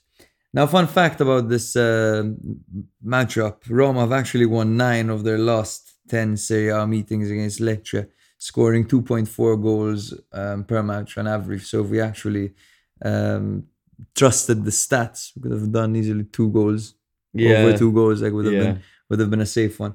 Um, they lost their last one um, 4-2 on April the 7th, 2012. Okay. Um, the same year the world ended. Lecce are the only side which Paolo the. Yes, Lecce are the only side which Paolo Dybala has faced more than once and scored in every single game in Serie A. My God. So three goals in three meetings. Fuck. Yeah, that's that's fucking pretty impressive. It's a shame that he pulled his hamstring scoring the this one, the third one. Literally, literally. But yeah, um, and a fun fact about how Roma's goals come, bro, because we've we've discussed this a lot with set pieces and their training ground routines. Roma have scored the highest percentage of goals via headers in Serie A this season. Forty percent of their goals, bro, came through headers. Jesus. In the big five European leagues, only Mallorca and Monaco have a higher percentage than the Giallorossi, who are level with a team called Ajaccio. Ajaccio. Okay. Yes, they have 40% as well. But yes, Roma lined up with Rui Patricio on goal, Ibanez, Smalling and Mancini at the back, Viña on the left, Zalewski on the right, Pellegrini and Cristante as a double pivot, and Zaniolo and Dybala playing behind Belotti up front. Another game on the bench for Tammy Abraham. Falcone started in goal for Lecce, very impressive Falcone, might I add. Gendrey on the right and Pezzella on the left with Umtiti and Baschirotto as the centre back duo. Askildsen, Hjulmand, and Gonzalez as the midfield tandem, with Strefezza on the right, Banda on the left, and Ceesay up front. Standard stuff for Lecce over here. Yeah. So it was in the sixth minute that Chris Smalling scored his third goal of the season. It was a great cross by Pellegrini from the right to the far post. Gendrey stood no chance on Smalling, who towered over him and um, headed it home. Um, fun fact: Smalling has more goals than Pellegr- than um, Abraham this season. Fuck. Yeah. so whoever took Abraham on their fantasy leagues must be swearing. You? Yeah. now, in the 22nd minute, bro, there was a 50-50 battle between Hjulmand and Belotti. Um, Hjulmand's studs were kind of up in this 50-50 and they hit Belotti's shin. Uh, the decision went to VAR and um, Hjulmand was sent off. I think it was really harsh, bro. Um, like Orsolini, the same match, they had a had a foul on um, Rincon that was Mm. way worse, and then he didn't get Mhm. sent off. Like so, classic inconsistency Yeah. over here. I, I just want to make a point. I think sometimes um, people are going to get hurt. Um, and that doesn't necessarily mean that someone needs to get sent off for it. There is such such a thing called intent. And I think malicious intent 100% deserves a red card. Um, I think if you go into a 50 50 and someone gets the short end of the stick because he's half of a second slower than his opponent, it doesn't necessarily mean that the man should be sent off. And that was the case over here. It's a 22nd Yeah. minute, Hjulmand gets sent off, and it's just a little bit, ah, that decision could have been avoided. Yeah, I mean, it- there's the referee's interpretation of intent, right? It's a gray area, but I, I do kind of agree with you over here. If it's not malicious, if it's a 50 50, and this, uh, the challenge isn't that dangerous like this one, you know, I, I don't think he was, he put Belotti in any danger, to I be don't honest. think so. He was greatly exaggerating to get him sent off. But yes, it worked. So by the second, 22nd minute, um, Roma were 1 0 up and a man up against um, Lecce. And they were probably like, yeah, this is straightforward. Let's get this Mm. done. 39th minute. Indecisive defending by Roma on a Lecce training on a Lecce training ground corner routine. So the hosts conceding a clumsy goal at the hands of Strefezza. The shot was not central, so of course Rui Patricio could not save it. and yes, this put um, Roma on quite a bit of stress, and halftime arrived uh, with the score at 1 1. Now, it was in the 48th minute in the second half that um, Abraham received the ball in the box. He had just been subbed on, and he threw himself between the man and the ball um, and was fouled by Askildsen. Mm. Um, the referee pointed to the spot penalty. The baller steps up and he scores the penalty but pulls his hamstring. Um, he's substituted off for Nemanja Matic. And Mourinho, Nemanja Matic. Nermania. They call him Nemanja. Yeah. Olarena. All But yes, um, Mourinho after the game said that he thought it was bad, but after speaking to the ball, he can confirm that it is very bad. yeah, so I wish him well. It's a shame he's really injury ridden. Um, Who knows? The player could have been without these injuries, right? yeah, but but apparently it's not as bad as Mourinho he's missing the rest of the year, right? That's what I saw. I saw, I saw between four to eight weeks. Four to eight weeks. I mean, that's pretty much the rest of the year. If it's more towards the eight, um, because of the World Cup. Ah, because of the World Yeah. Cup. That's true. he missed he's already missed 14 games with um with Roma this season and last year I I did I did the maths How many games has he missed for Roma? this year? 14 so far 14 so far. so not games days 14 Oh, days 14 days. Uh, I'm um, last year he missed about 80 something days for Juve Fucking injured hell, for man. 80 something days poor guy man yeah, honestly like what can you say you know And it's a pity because he brings so much to this Roma team, man. So he much. really does. He really does. He's really dynamic. Um, yes, bro. So it was essentially Lecce's red card that helped Roma get the three points here. Not sure they would have been able to otherwise, to be honest. Um, Lecce are a super organized unit capable of scoring goals through Ceesay, Colombo, Colombo, Strefezza, and Banda, bro. Yeah, What did yeah. you make of this? Um, I think like you, you pretty much hit the nail on the head, man. Um, Roma again kind of rely on those dead ball situations to to, to get over the line. Um, they do get over the line, so there's not much criticism to be made over there. Um, did they exactly look look pretty getting it done? No. Um, I believe that sides like Lecce, Cremonese, Monza, these three teams that have been promoted, sure Lecce and Cremonese, like we said earlier, lack the quality, but they do have an element of know-how. And they know how to stay in a game, and, and it's rare that, that you see them getting absolutely mauled by their opponents unless they're Lazio or or, or or something like that. Um, Roma struggled, but the whole thing is that a team that struggles and gets away with three points is is not only a winner but a champion. That's true. Yes. So so not much criticism for the result. Would we hope to see that Roma are, are a bit more convincing by now? Yes. Yes. Yes, uh, particularly their strikers, man, have been woeful. Um, the, the, Tammy the end, Abraham, the end man. product is gone. Granted, he he won them the winning penalty, right? Tammy Yeah. Abraham, but uh, he's still misfiring, man. At a point, he had a, he received the ball in the box in acres of space, which isn't common when you're against Baschirotto and Umtiti. Yeah. But he had a lot of space on the volley, like, and he volleys it, and the ball goes upwards. Literally. Crazy, like how, how poor he's he's been. Um, these strikers that, that start misfiring, man, it's it's tough to watch them play. Sometimes it when they're is, low on confidence. It's an uncomfortable experience. It is really. What the fuck happened to Umt? I thought he was dying at a point. At a point, it's true. Even me, I thought I was like, Like, alright, he's that- out for the rest of the year. season done. Yeah. Like. No, but he got up and he was fine. Yeah, I'm, glad. It would have been so anticlimactic if he came to Lecce and just got injured in his third or second appearance. Like, Yeah. Um, I like that Pellegrini's finding his feet again. He had a really good game. This game, potentially the man of the match. yeah. I don't know if there's anything you'd like to add about this game, bro. I mean, pretty much uh, Pe- Roma returned to that system where Pellegrini was in that midfield two alongside Cristante. And to be honest, that, that earlier kind of comment that we had made about Mourinho maybe wanting to utilize two holding midfielders and rotating between Zaniolo and Pellegrini or Dybala and Pellegrini and Zaniolo, so on and so forth, was uh, wasn't entirely accurate. I think Pellegrini's natural position is in the heart of that midfield. Mm-hmm. Maybe, Yes. of, of, of course, a bit more offensive than, than Cristante. He could do a lot with Cristante covering for him. So that's why he's so ideal to have over there because he does have someone to cover him while he goes forward and tries a shot, so on and so forth. But it's good to see him finding his feet again, man. Yeah, I like him. I like him playing deeper as well. I think he has a lot of energy and he's he's very good um, at at almost playing the ball out. You know, shifting the game left to right. Yeah. I think he's very good. I don't think he's a pure trequartista, for example, at all. Kind of a mezzala, he'd be good, and a double pivot. yeah, okay, yeah. okay. They, they seemed a bit slow with Matic and Cristante over there. Like Hmm. for the transitions, Pellegrini is really clean, man. He's Yes. really good to have there. And it'll be interesting to see what they do when Gini is back in the team and how he's going to be utilized within that midfield. For sure, he'll totally transform them, to be honest.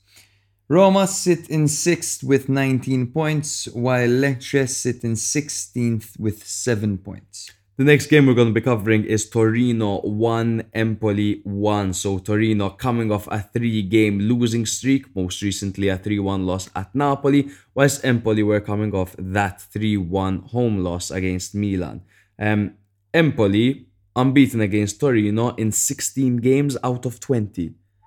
They have a very, very good record against uh, Torino. So for Torino, it was the 3 4 2 1 formation with Milinkovic Savic in goal, a backline of Rodriguez, Schuurs, and Djidji, Lazaro and Aina out wide with Linetty and Lukic forming that double pivot, Vlasic and Miranchuk playing behind Tony Sanabria. For Empoli, it was a 4 3 1 2 with Vicario on goal, Ebuehi and Parisi as the left back and right back, Winter and Luperto as the two centre backs with Haas, Marin and Bandinelli as the three centre midfielders, Bajrami just behind Cambiaghi and Lammers. Um, so obviously, like I said, Torino had lost three on the bounce, and they also had their coach Ivan Juric suspended for this match. Um, but thankfully, at last for them, it was an empty treatment room. Uh, we saw Miranchuk making his way back into the team. That must be a breath of fresh air for them. Um, Empoli, on the other hand, missed Ardian Ismajli, Grassi, Akpa Akpro, and Tonelli. Um, most of those came to that uh, came against the game. My God, came in the game against Milan. Jesus in your Christ. what the fuck? Um, so in the opening moments of the game, there was a red card for Tony Sanabria, but the referee for no went back on his decision to send off Sanabria after checking VAR, reverting back with a yellow. So it was the interpretation of the referee that his studs were showing.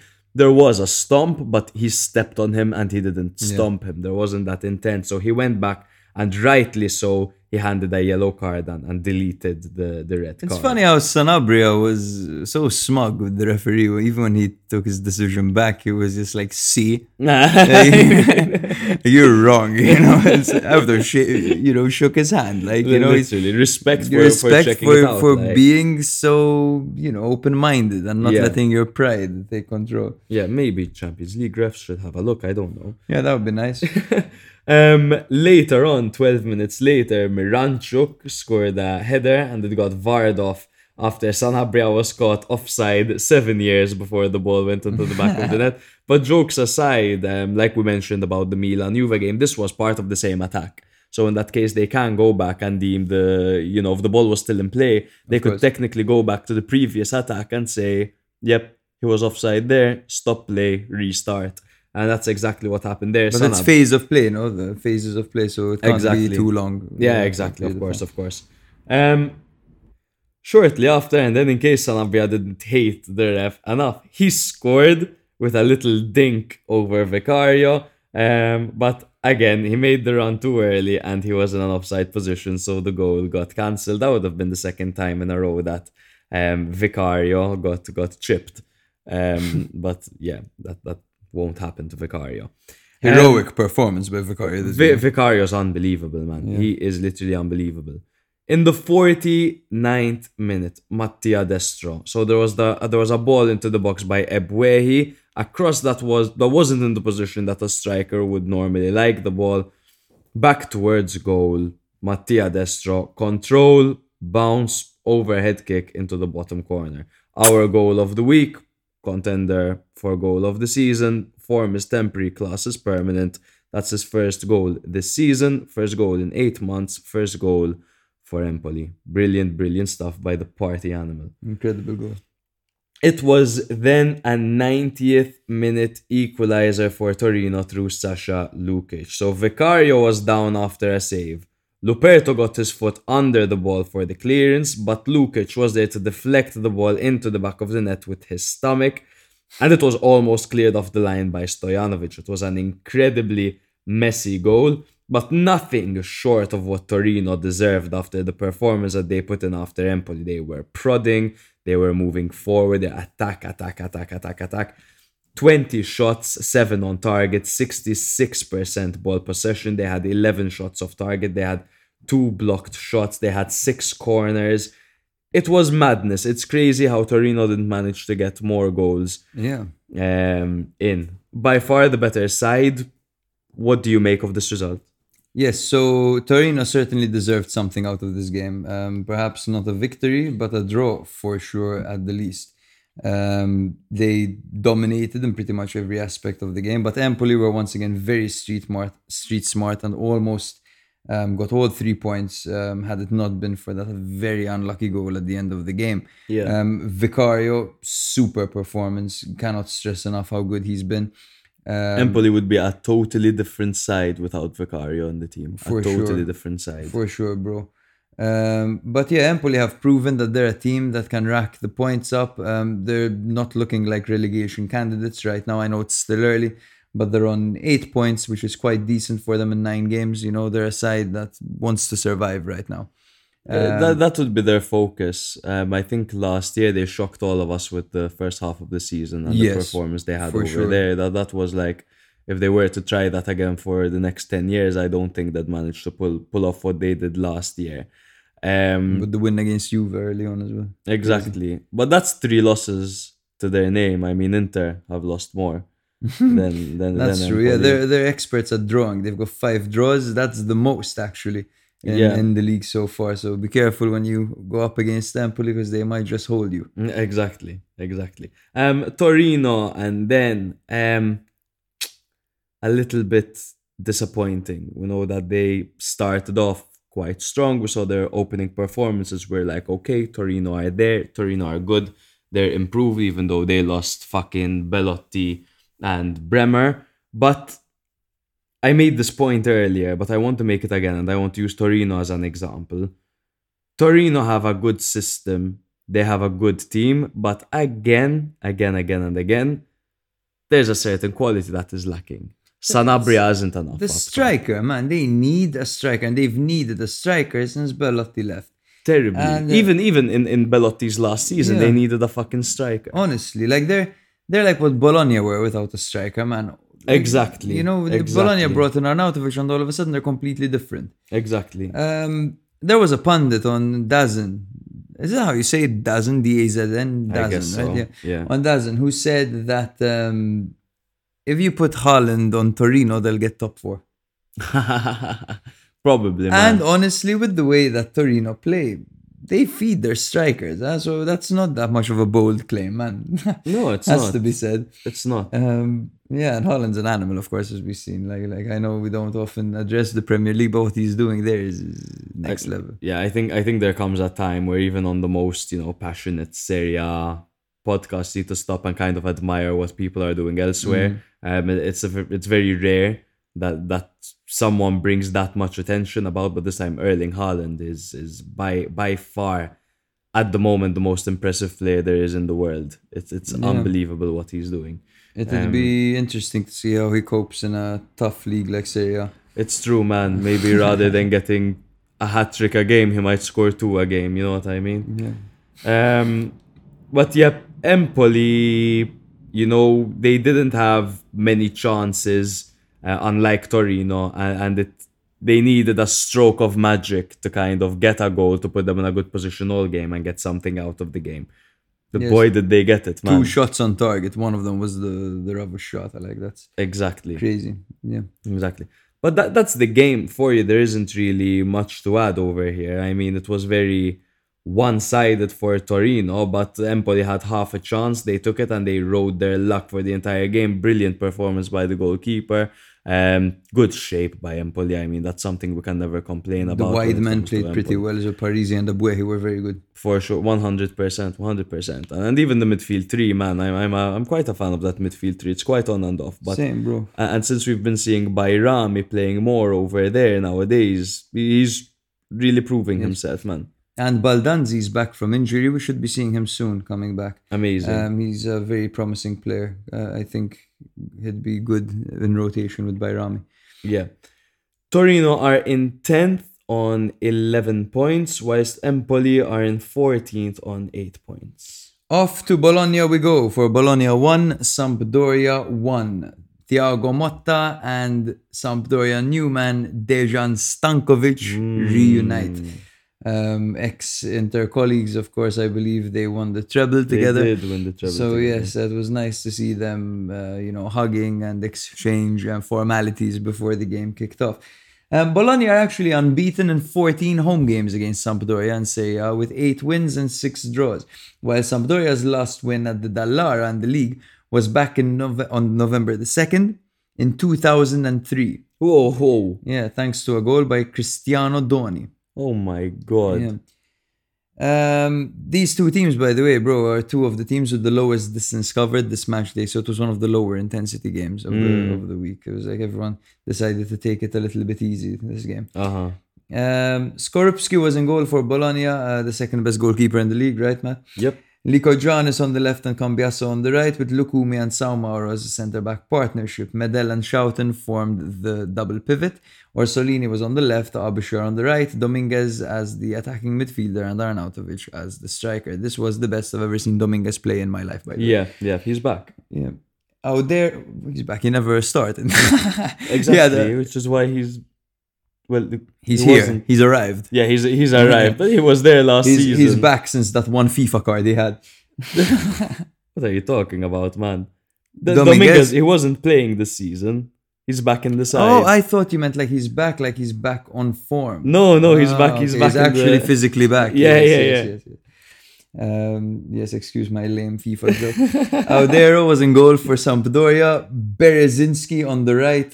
Augello on the left. Colley and Murillo at the back with Ronaldo Vieira as the central holding midfielder over here. Um, doesn't play like Ronaldo, doesn't play like Vieira. Sabiri, Rincon, and Juricic with Gabbiadini and Caputo up front. Um, yes, I mean, Uh-huh. you can take Giampaolo out of Sampdoria, but you can't take Sampdoria out of Sampdoria. I mean, it's not the best, not the best lineup. Let's be. Absolutely not. But they did not. look a little bit better. Let's get into the play by play. It was in the 32nd minute that Aebischer charged down the left hand side, cut in and shot centrally. It was saved by Audero onto the path of Dominguez, who managed to bounce it off the floor and into the back of the net. back, man. Yeah, he's back since his FIFA card. Um, shortly after this, Dominguez actually had a shot from a distance and rattled the crossbar. Could have made the two goals in quick succession. Would have been quite beautiful. Uh, it took till the 72nd minute for Sampdoria to equalize through Juricic. Leris uh, kind of had like a cross shot on the ground. It came to Juricic, who headed it unorthodoxly also off the ground and into the net. So basically, Leris' assist was bounced off the ground, and then Juricic's header was also bounced off the Oh ground. my god. Yeah. Ping pong. Um, Sampdoria actually went all the way at the end of the game when Caputo had a great chance, but Soumaoro had an incredible block. Um, And there was also a good double save by Skorupski at the end of the game course to deny a late winner. of course there Of was. course. Uh, so Sampdoria do look a little bit better, bro. Bologna, to be honest, arguably even look worse, bro, than they did with Mihailovic. Like they're exactly the same, but this time Arnautovic isn't scoring anymore. I agree. I agree with you. Um, so far, this whole Motta thing at Bologna hasn't really. I, I thought it was a bit of a weird move from from the start, but everything seems a little bit out of place so far. Now either things are gonna gel together and the team's gonna get better, but Bologna aren't in a very good place at the moment, and Yeah. you should be beating Sampdoria. You should now is the best time to play Sampdoria because they can't get anything fucking right. Yeah, true, but they've also changed their manager, and that does tend to have an immediate effect at times, man. So did Bologna though, dog, and they haven't won a game under him. So, but you know, the first game, everyone's playing to impress this guy. You know what I mean? Yeah, I like, guess. there's the, the first game with a new manager. That's always a little bit Mm. shaky. In fact, you should never bet against a team have a new manager. Yeah, that's Never true. bet on a team of a new manager either. But yes, bro. Um, talking points about this game. I think it was a fair result. Bologna started off better. Sampdoria grew into the game, or probably the better side towards the end. Three shots on target for each team, uh, even in possession. Lowest distance covered this match day for both teams, of course. Um, I just need to point out, bro, that uh, Bologna are they are better with Medel on the pitch, though. Oh, 100%. 100%. Um, and especially since he he's moved into the midfield again, we get to see more of him. We get to see his aggression more significantly and higher up the pitch, which allows them to kind of settle a bit higher up the pitch. Um, which you would hope is the case, but but obviously Medel spends most of the time defending when, when he's Yeah. playing for Bologna. Um, but like you said, I would say it's a fair result between two teams that are struggling, that are looking to find themselves. At the end of the day, they could both use a point, can't they? Yeah, for and they sure. both got a point. Like like you said as well, lowest distance covered. I think they're both like, yeah, ta, we'll we'll we'll settle, we'll for this. for this. Fuck it, one each. Let's Mhm. go. Uh, Bashir is getting quite good at bombing forward, bro. Has to be said. hmm Um, but yeah, I mean that's pretty much it for this one. Yeah, quite quite a disappointing disappointing game. I I, I mean I don't think anyone looks at the fixture and sees fireworks, but I would hope that for two teams that are struggling, they would have gone a bit more all out to kind of get the victory over there. Was this a relegation six pointer? It is a relegation six pointer. I mean, I know long term we probably don't see Bologna getting relegated Uh-huh. per se, but at the moment that's exactly what it is, man. At the moment, yes, um, it is. But yeah, I, I do agree with you. Um, Sampdoria, I think, will linger, hmm but Bologna, I think, will will improve. If you want us to live in the moment and not look at the what's gonna happen in the future historically, so right now, Of my course, friend, six pointer, right? relegation Yes, six pointer. And right now, the match of the week was Udinese Atalanta, right? Exactly, exactly. Sharing logic. So yeah, we we both swapped there. Exactly. Bologna are 17th with seven points, just outside of the relegation pool, while Sampdoria are dead last with three points.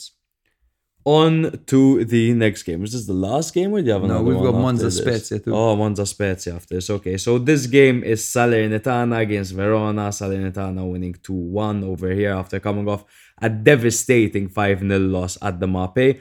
Guys, Verona were coming off a hard-fought loss against Udinese. They did decently in that game, but obviously got away with with nothing.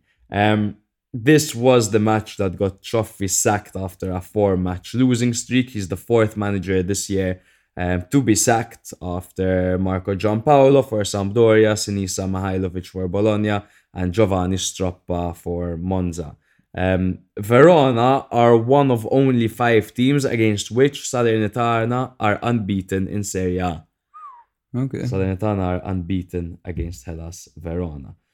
So, starting lineup Salernitana in their 3 5 2 formation with Sepe in goal, Pirola, oh god, Pirola, Daniliuc, and Gyomber at the back, Mazzocchi and Candreva as left wing back and right wing back, Coulibaly, Radovanovic, and Maggiore in midfield with Piatek and Bonazzoli up front.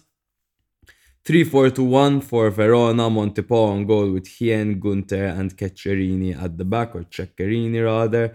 Um, Depaoli and Doig out wide with Veloso and Tameze in the middle.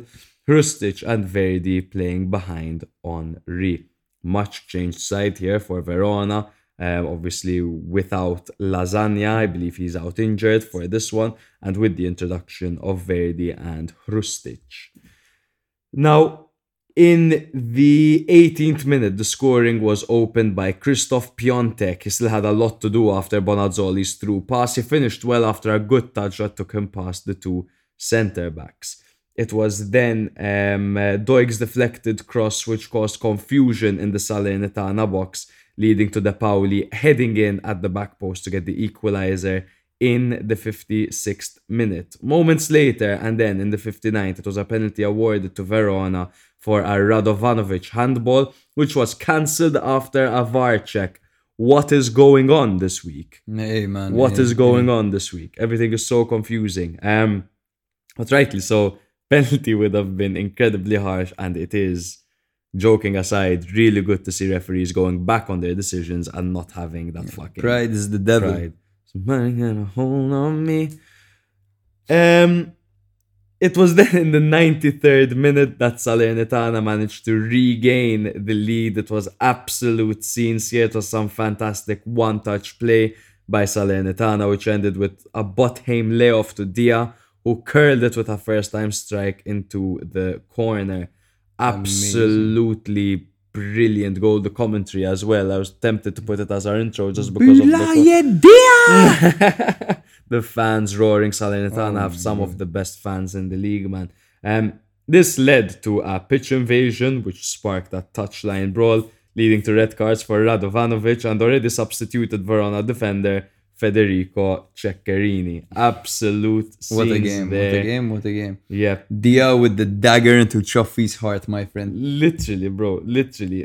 Now, what pisses me off is that I was on Twitter, surprisingly, while this game was going on, and everyone was saying that after this game, Davide Nicola is gonna get sacked if he drops points to Ah, Verona. yes, bullshit, right? I, bro, do you think it's as bizarre as I do that it's even a consideration to get this man sacked? I mean, brother, they're in 11th. hmm They're in 11th. He saved their asses last year and they're still looking good. They're 11th, bro. Look, there, there's a there's the whole thing with um about being humiliated, man. Yeah. When you're humiliated, people don't take that lightly. Yeah, like if they sacked him, would have been a, a punishment for the five 0 loss. But I think at the end of the day, common sense prevailed because um, the Salernitana side were saved by Davide Nicola, and Davide Nicola can probably turn water into wine, man. After what he Literally. did, and he's done it with Crotone as well. You know, I think he deserves a, a full season, pretty much, uh, 100. uncontested, especially if he's 11th right One now. hundred You know. I think they're playing so well too. I think Mourinho said it best, where he said he'd rather lose a game four 0 rather than lose four games one 0 yeah, Salernitana were embarrassed by Sassuolo. I couldn't put my finger on what happened over there and why they were so weak. But look at them now, man. They bounced back well. They beat Verona. Verona are not an easy side to play. I know they're weaker this year. Um, but I did enjoy seeing a, a moment of humanity at the end of this game with Verdi and um, uh, was it Verdi Mazzocchi. and Mazzocchi? No, was it? It was uh, one second. It was Verdi and um, I have Bonazzoli. Yes, because they were together at Salernitana. Exactly, sharing a pizza in the tunnel. That was beautiful. Amazing. Really amazing, cute to see. amazing. Yeah, Um, I heard that um, Phil Foden and fucking Jon Jones share the fucking fish and chips, bro, at the fucking web. Jon Jones, the UFC heavyweight. Johnny Bones Jones. But anyway, um, I think that Salernitana play way better against teams that focus the play out wide because they can actually beat teams out wide with their flanks. They have they have mm. Candreva and Mazzocchi. I think the biggest problem against Sassuolo was that Sassuolo were forcing the play down the middle and they mm. exploited them over and over again in doing so. That's true. That's true. Verona still had their chances. Huh? They had 12 goal attempts. Okay, only two of them were on target, but Verdi and Gunter also hit the post. Um. Verdi with a with a good attempt, Gunter with a header. Um, now Verona obviously they they've sacked Cioffi, right? Oh, it's early. Oh, it's early. Verona did the exact same thing with Di Francesco last year. We were shouting about oh, it's early, oh, it's early, oh, it's early, and it was proven to be ideal for them because Yes. they got Tudor on board and they turned things around. Now, I trust that they're making a good decision from experience. However, I was looking at their potential replacements, and everything is pointing towards a gentleman named Diego Lopez, who has managed. So he was a former. Former Real Madrid goalkeeper. N- no, not him. Um, he was a former Uruguayan footballer, though. Um, there he is.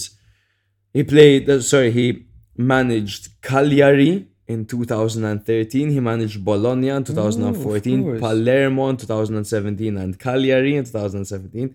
They went to Peñarol, and then Brescia um, in 2020, and he was most recently the Chile manager. Um, Yeah, young guy as well, 48 years old for a manager. That's quite young. I, yeah, I've seen, I remember this guy's face on the bench. Yeah, I remember the salt and pepper, salt and pepper look. Yeah. So we'll see what they can do with him. I mean, I was impressed by the signing of Cioffi, who's just been sacked. So maybe we'll be impressed with him and then he'll be sacked. Yeah, exactly. but I, I don't want to kind of say ah because this guy hasn't really been with anyone or anything like that because I mean we're seeing guys like Sottil doing magnificent Exactly. things. So I hope he comes in and he gives Verona one hell of a season. I want to see Verona with uh, fighting for a top ten.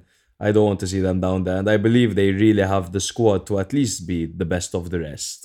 You know what I mean? Be between the Yeah. twelfth to tenth place. But as as we stress every single week, no, the management just keeps weakening them and weakening them Exactly. uh, by selling the best players and not replacing them, quite frankly. Yeah. But that's pretty much it for this game and our breakdown of Salernitana and Verona. Salernitana are in 11, 11th on 10 points. Verona still in the danger zone, 18th on 5 points. The final game we're going to be covering is Monza 2 Spezia nil. This was the first match between Monza and Spezia when considering competitions such as Serie A, Serie B, and the Italian Cup. So they've never played each other. Basically. Oh my And, God. Yeah, yeah. Um, very exciting game. Um, the last six official appearances of Monza manager Raffaele Palladino as a footballer came while playing for Spezia and Serie B between January and April of 2018. so a nice way to yeah, play his first match against Yeah. them as well with Monza and um, you know beat them. Mm. This was uh, Daniele Verde who appeared off the bench. Uh, this was his 100th match in Serie A. 56 of these so far have arrived with Spezia. The player born in 1996 has been involved in the most goals for Spezia and Serie A. 21. He has 14 goals and 7 assists. The man with the beautiful beard. Literally, literally. So Monza's super team lineup was Di Gregorio on goal with Caldirola, Mari, and Izzo at the back. Carlos Augusto on the left, Ciurria on the right, Sensi and Rovella as the double pivot, with Caprari and Pessina playing off the shoulder of the formidable Gytkjaer. Dragowski was in goal for Spezia with Ampadu, Kiwior, and Nikolaou as the centre back Trident. Trident, that's the word. Thank you very much. I blanked the fuck out. Holm was on the right, Simone Bastoni on the left, Agudelo, Bourabia, and Kovalenko in the middle with Gyasi and Nzola up front. You know, classic Spezia, as we always say. This is literally Literally. their team every single season. okay. Um, the game started off quite topsy turvy. You know, it's a it's a fucking relegation six pointer at the end Yeah. of the day. on paper, these teams have both been in Serie B quite recently. To be Yeah. honest, Monza obviously more recently than Spezia. Um, in the 32nd minute, there was some intricate build-up play by Monza that led to Pessina playing Carlos Augusto through, who made no mistake with the finish. It was an amazing sliding tackle by Sensio on Agudelo that started the whole thing off, bro. Um, by the way, man, Carlos Augusto, Augusto Carlos, Roberto Carlos. He's a 23 year old Brazilian playing out wide for Monza, bro. He looks solid as fuck, to be honest with you. And um, I had my eye on him when, when he was playing in Serie B as well, because he was on my Fanta Calcio shortlist. He's quite an offensive um, Okay. fullback over there. Okay. Yeah, uh, he also looks like Arnautovic and Frattesi's long lost love child. Have you yes. Have you ever seen this guy, bro? Carlos Augusto. Tell me he I've doesn't never look, zoomed in on his face. You know what I mean? look at this looks like from I'm, I'm gonna show you a picture of him. Tell me he doesn't look like the combination of Arnautovic and Frattesi. I'm gonna make a post about this for Instagram. Frattesi and Arnautovic. Arnautovic. He's literally Frattesi and Fucking Arnautovic right, bro. infused into one man. uh-huh. Like He's, ma, he's giving me the creeps. he's freaking you out. he's freaking me out a little bit. Yeah, he looks a bit creepy. Kind of Mm. like, uh, yeah, okay, I'm gonna bite my tongue. Uh, okay. So the next goal came in the 63rd minute through Pablo Mari. It was a perfect corner by Barberis into the feet of Mari, who blasted into the roof of the net. What a goal by them. Um, Spezia's best chance came through Daniel Maldini, who kind of cut cut in on the right, cut back on the left, shot, and forced Di Gregorio into a great save at his near post. Um, three wins in a row for Monza, bro. Looking good for them under Raffaele Palladino. Yes, sir. Another win for him, man. Who kept on saying, ah, because he won two in a row, maybe Berlusconi was right. You know what I mean? Another win here. Another convincing win. Mm. Yes, Against Spezia side. None of these matches that, that they've won out of those three in a row were easy matches, man. And they got away with three victories. And it seems like their individual players are playing with much more confidence. Yes.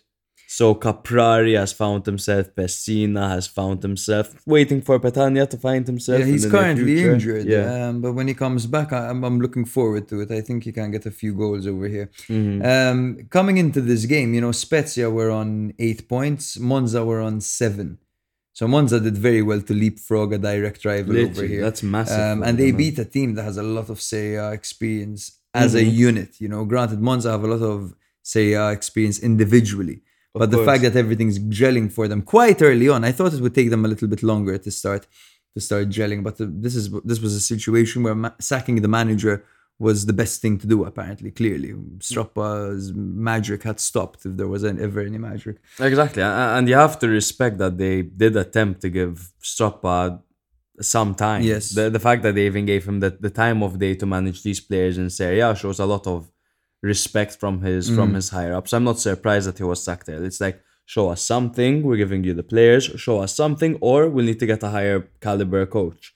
That they didn't do. They got Raffaele Palladino, but again, they're showing faith in him. So this is what we need to see more in football. Money doesn't get you everything. It's, it's loyalty, training, and continuity that gets you great results as well.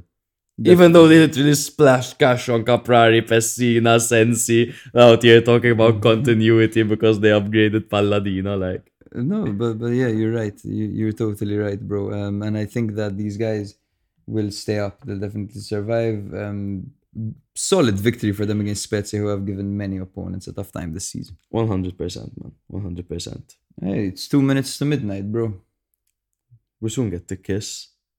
What's this, man? Every episode we have to make a kissing joke. Why? Wha- wha- What's the matter? You made it in the last one. It was my turn now. It's not that Fair weird. enough. We'll, we'll Mhm. make another one in the next one. Guys, it's not looking good for me, yeah? I'm sweating buckets right now, like Yeah, sweating can, buckets. yeah. You you don't look great.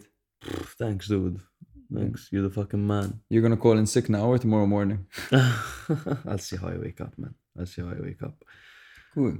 Yeah. Um, we'll see you next week, guys. Thank you very much if you've made it this far. Um, we actually got quite a few messages um, about people telling us whether they prefer blondes or brunettes. That was that was love it. hilarious. I love it. yeah, I like these little Easter eggs we can add at the end of a podcast. Shall we? Shall plug we something do in? Yeah, let's. Uh, need to think of one real quick. The actually, um, let us know if you think I'll make it to work tomorrow, judging yeah. by the sound of my voice. So you can do hashtag Matt went to work, hashtag Matt called in. exactly.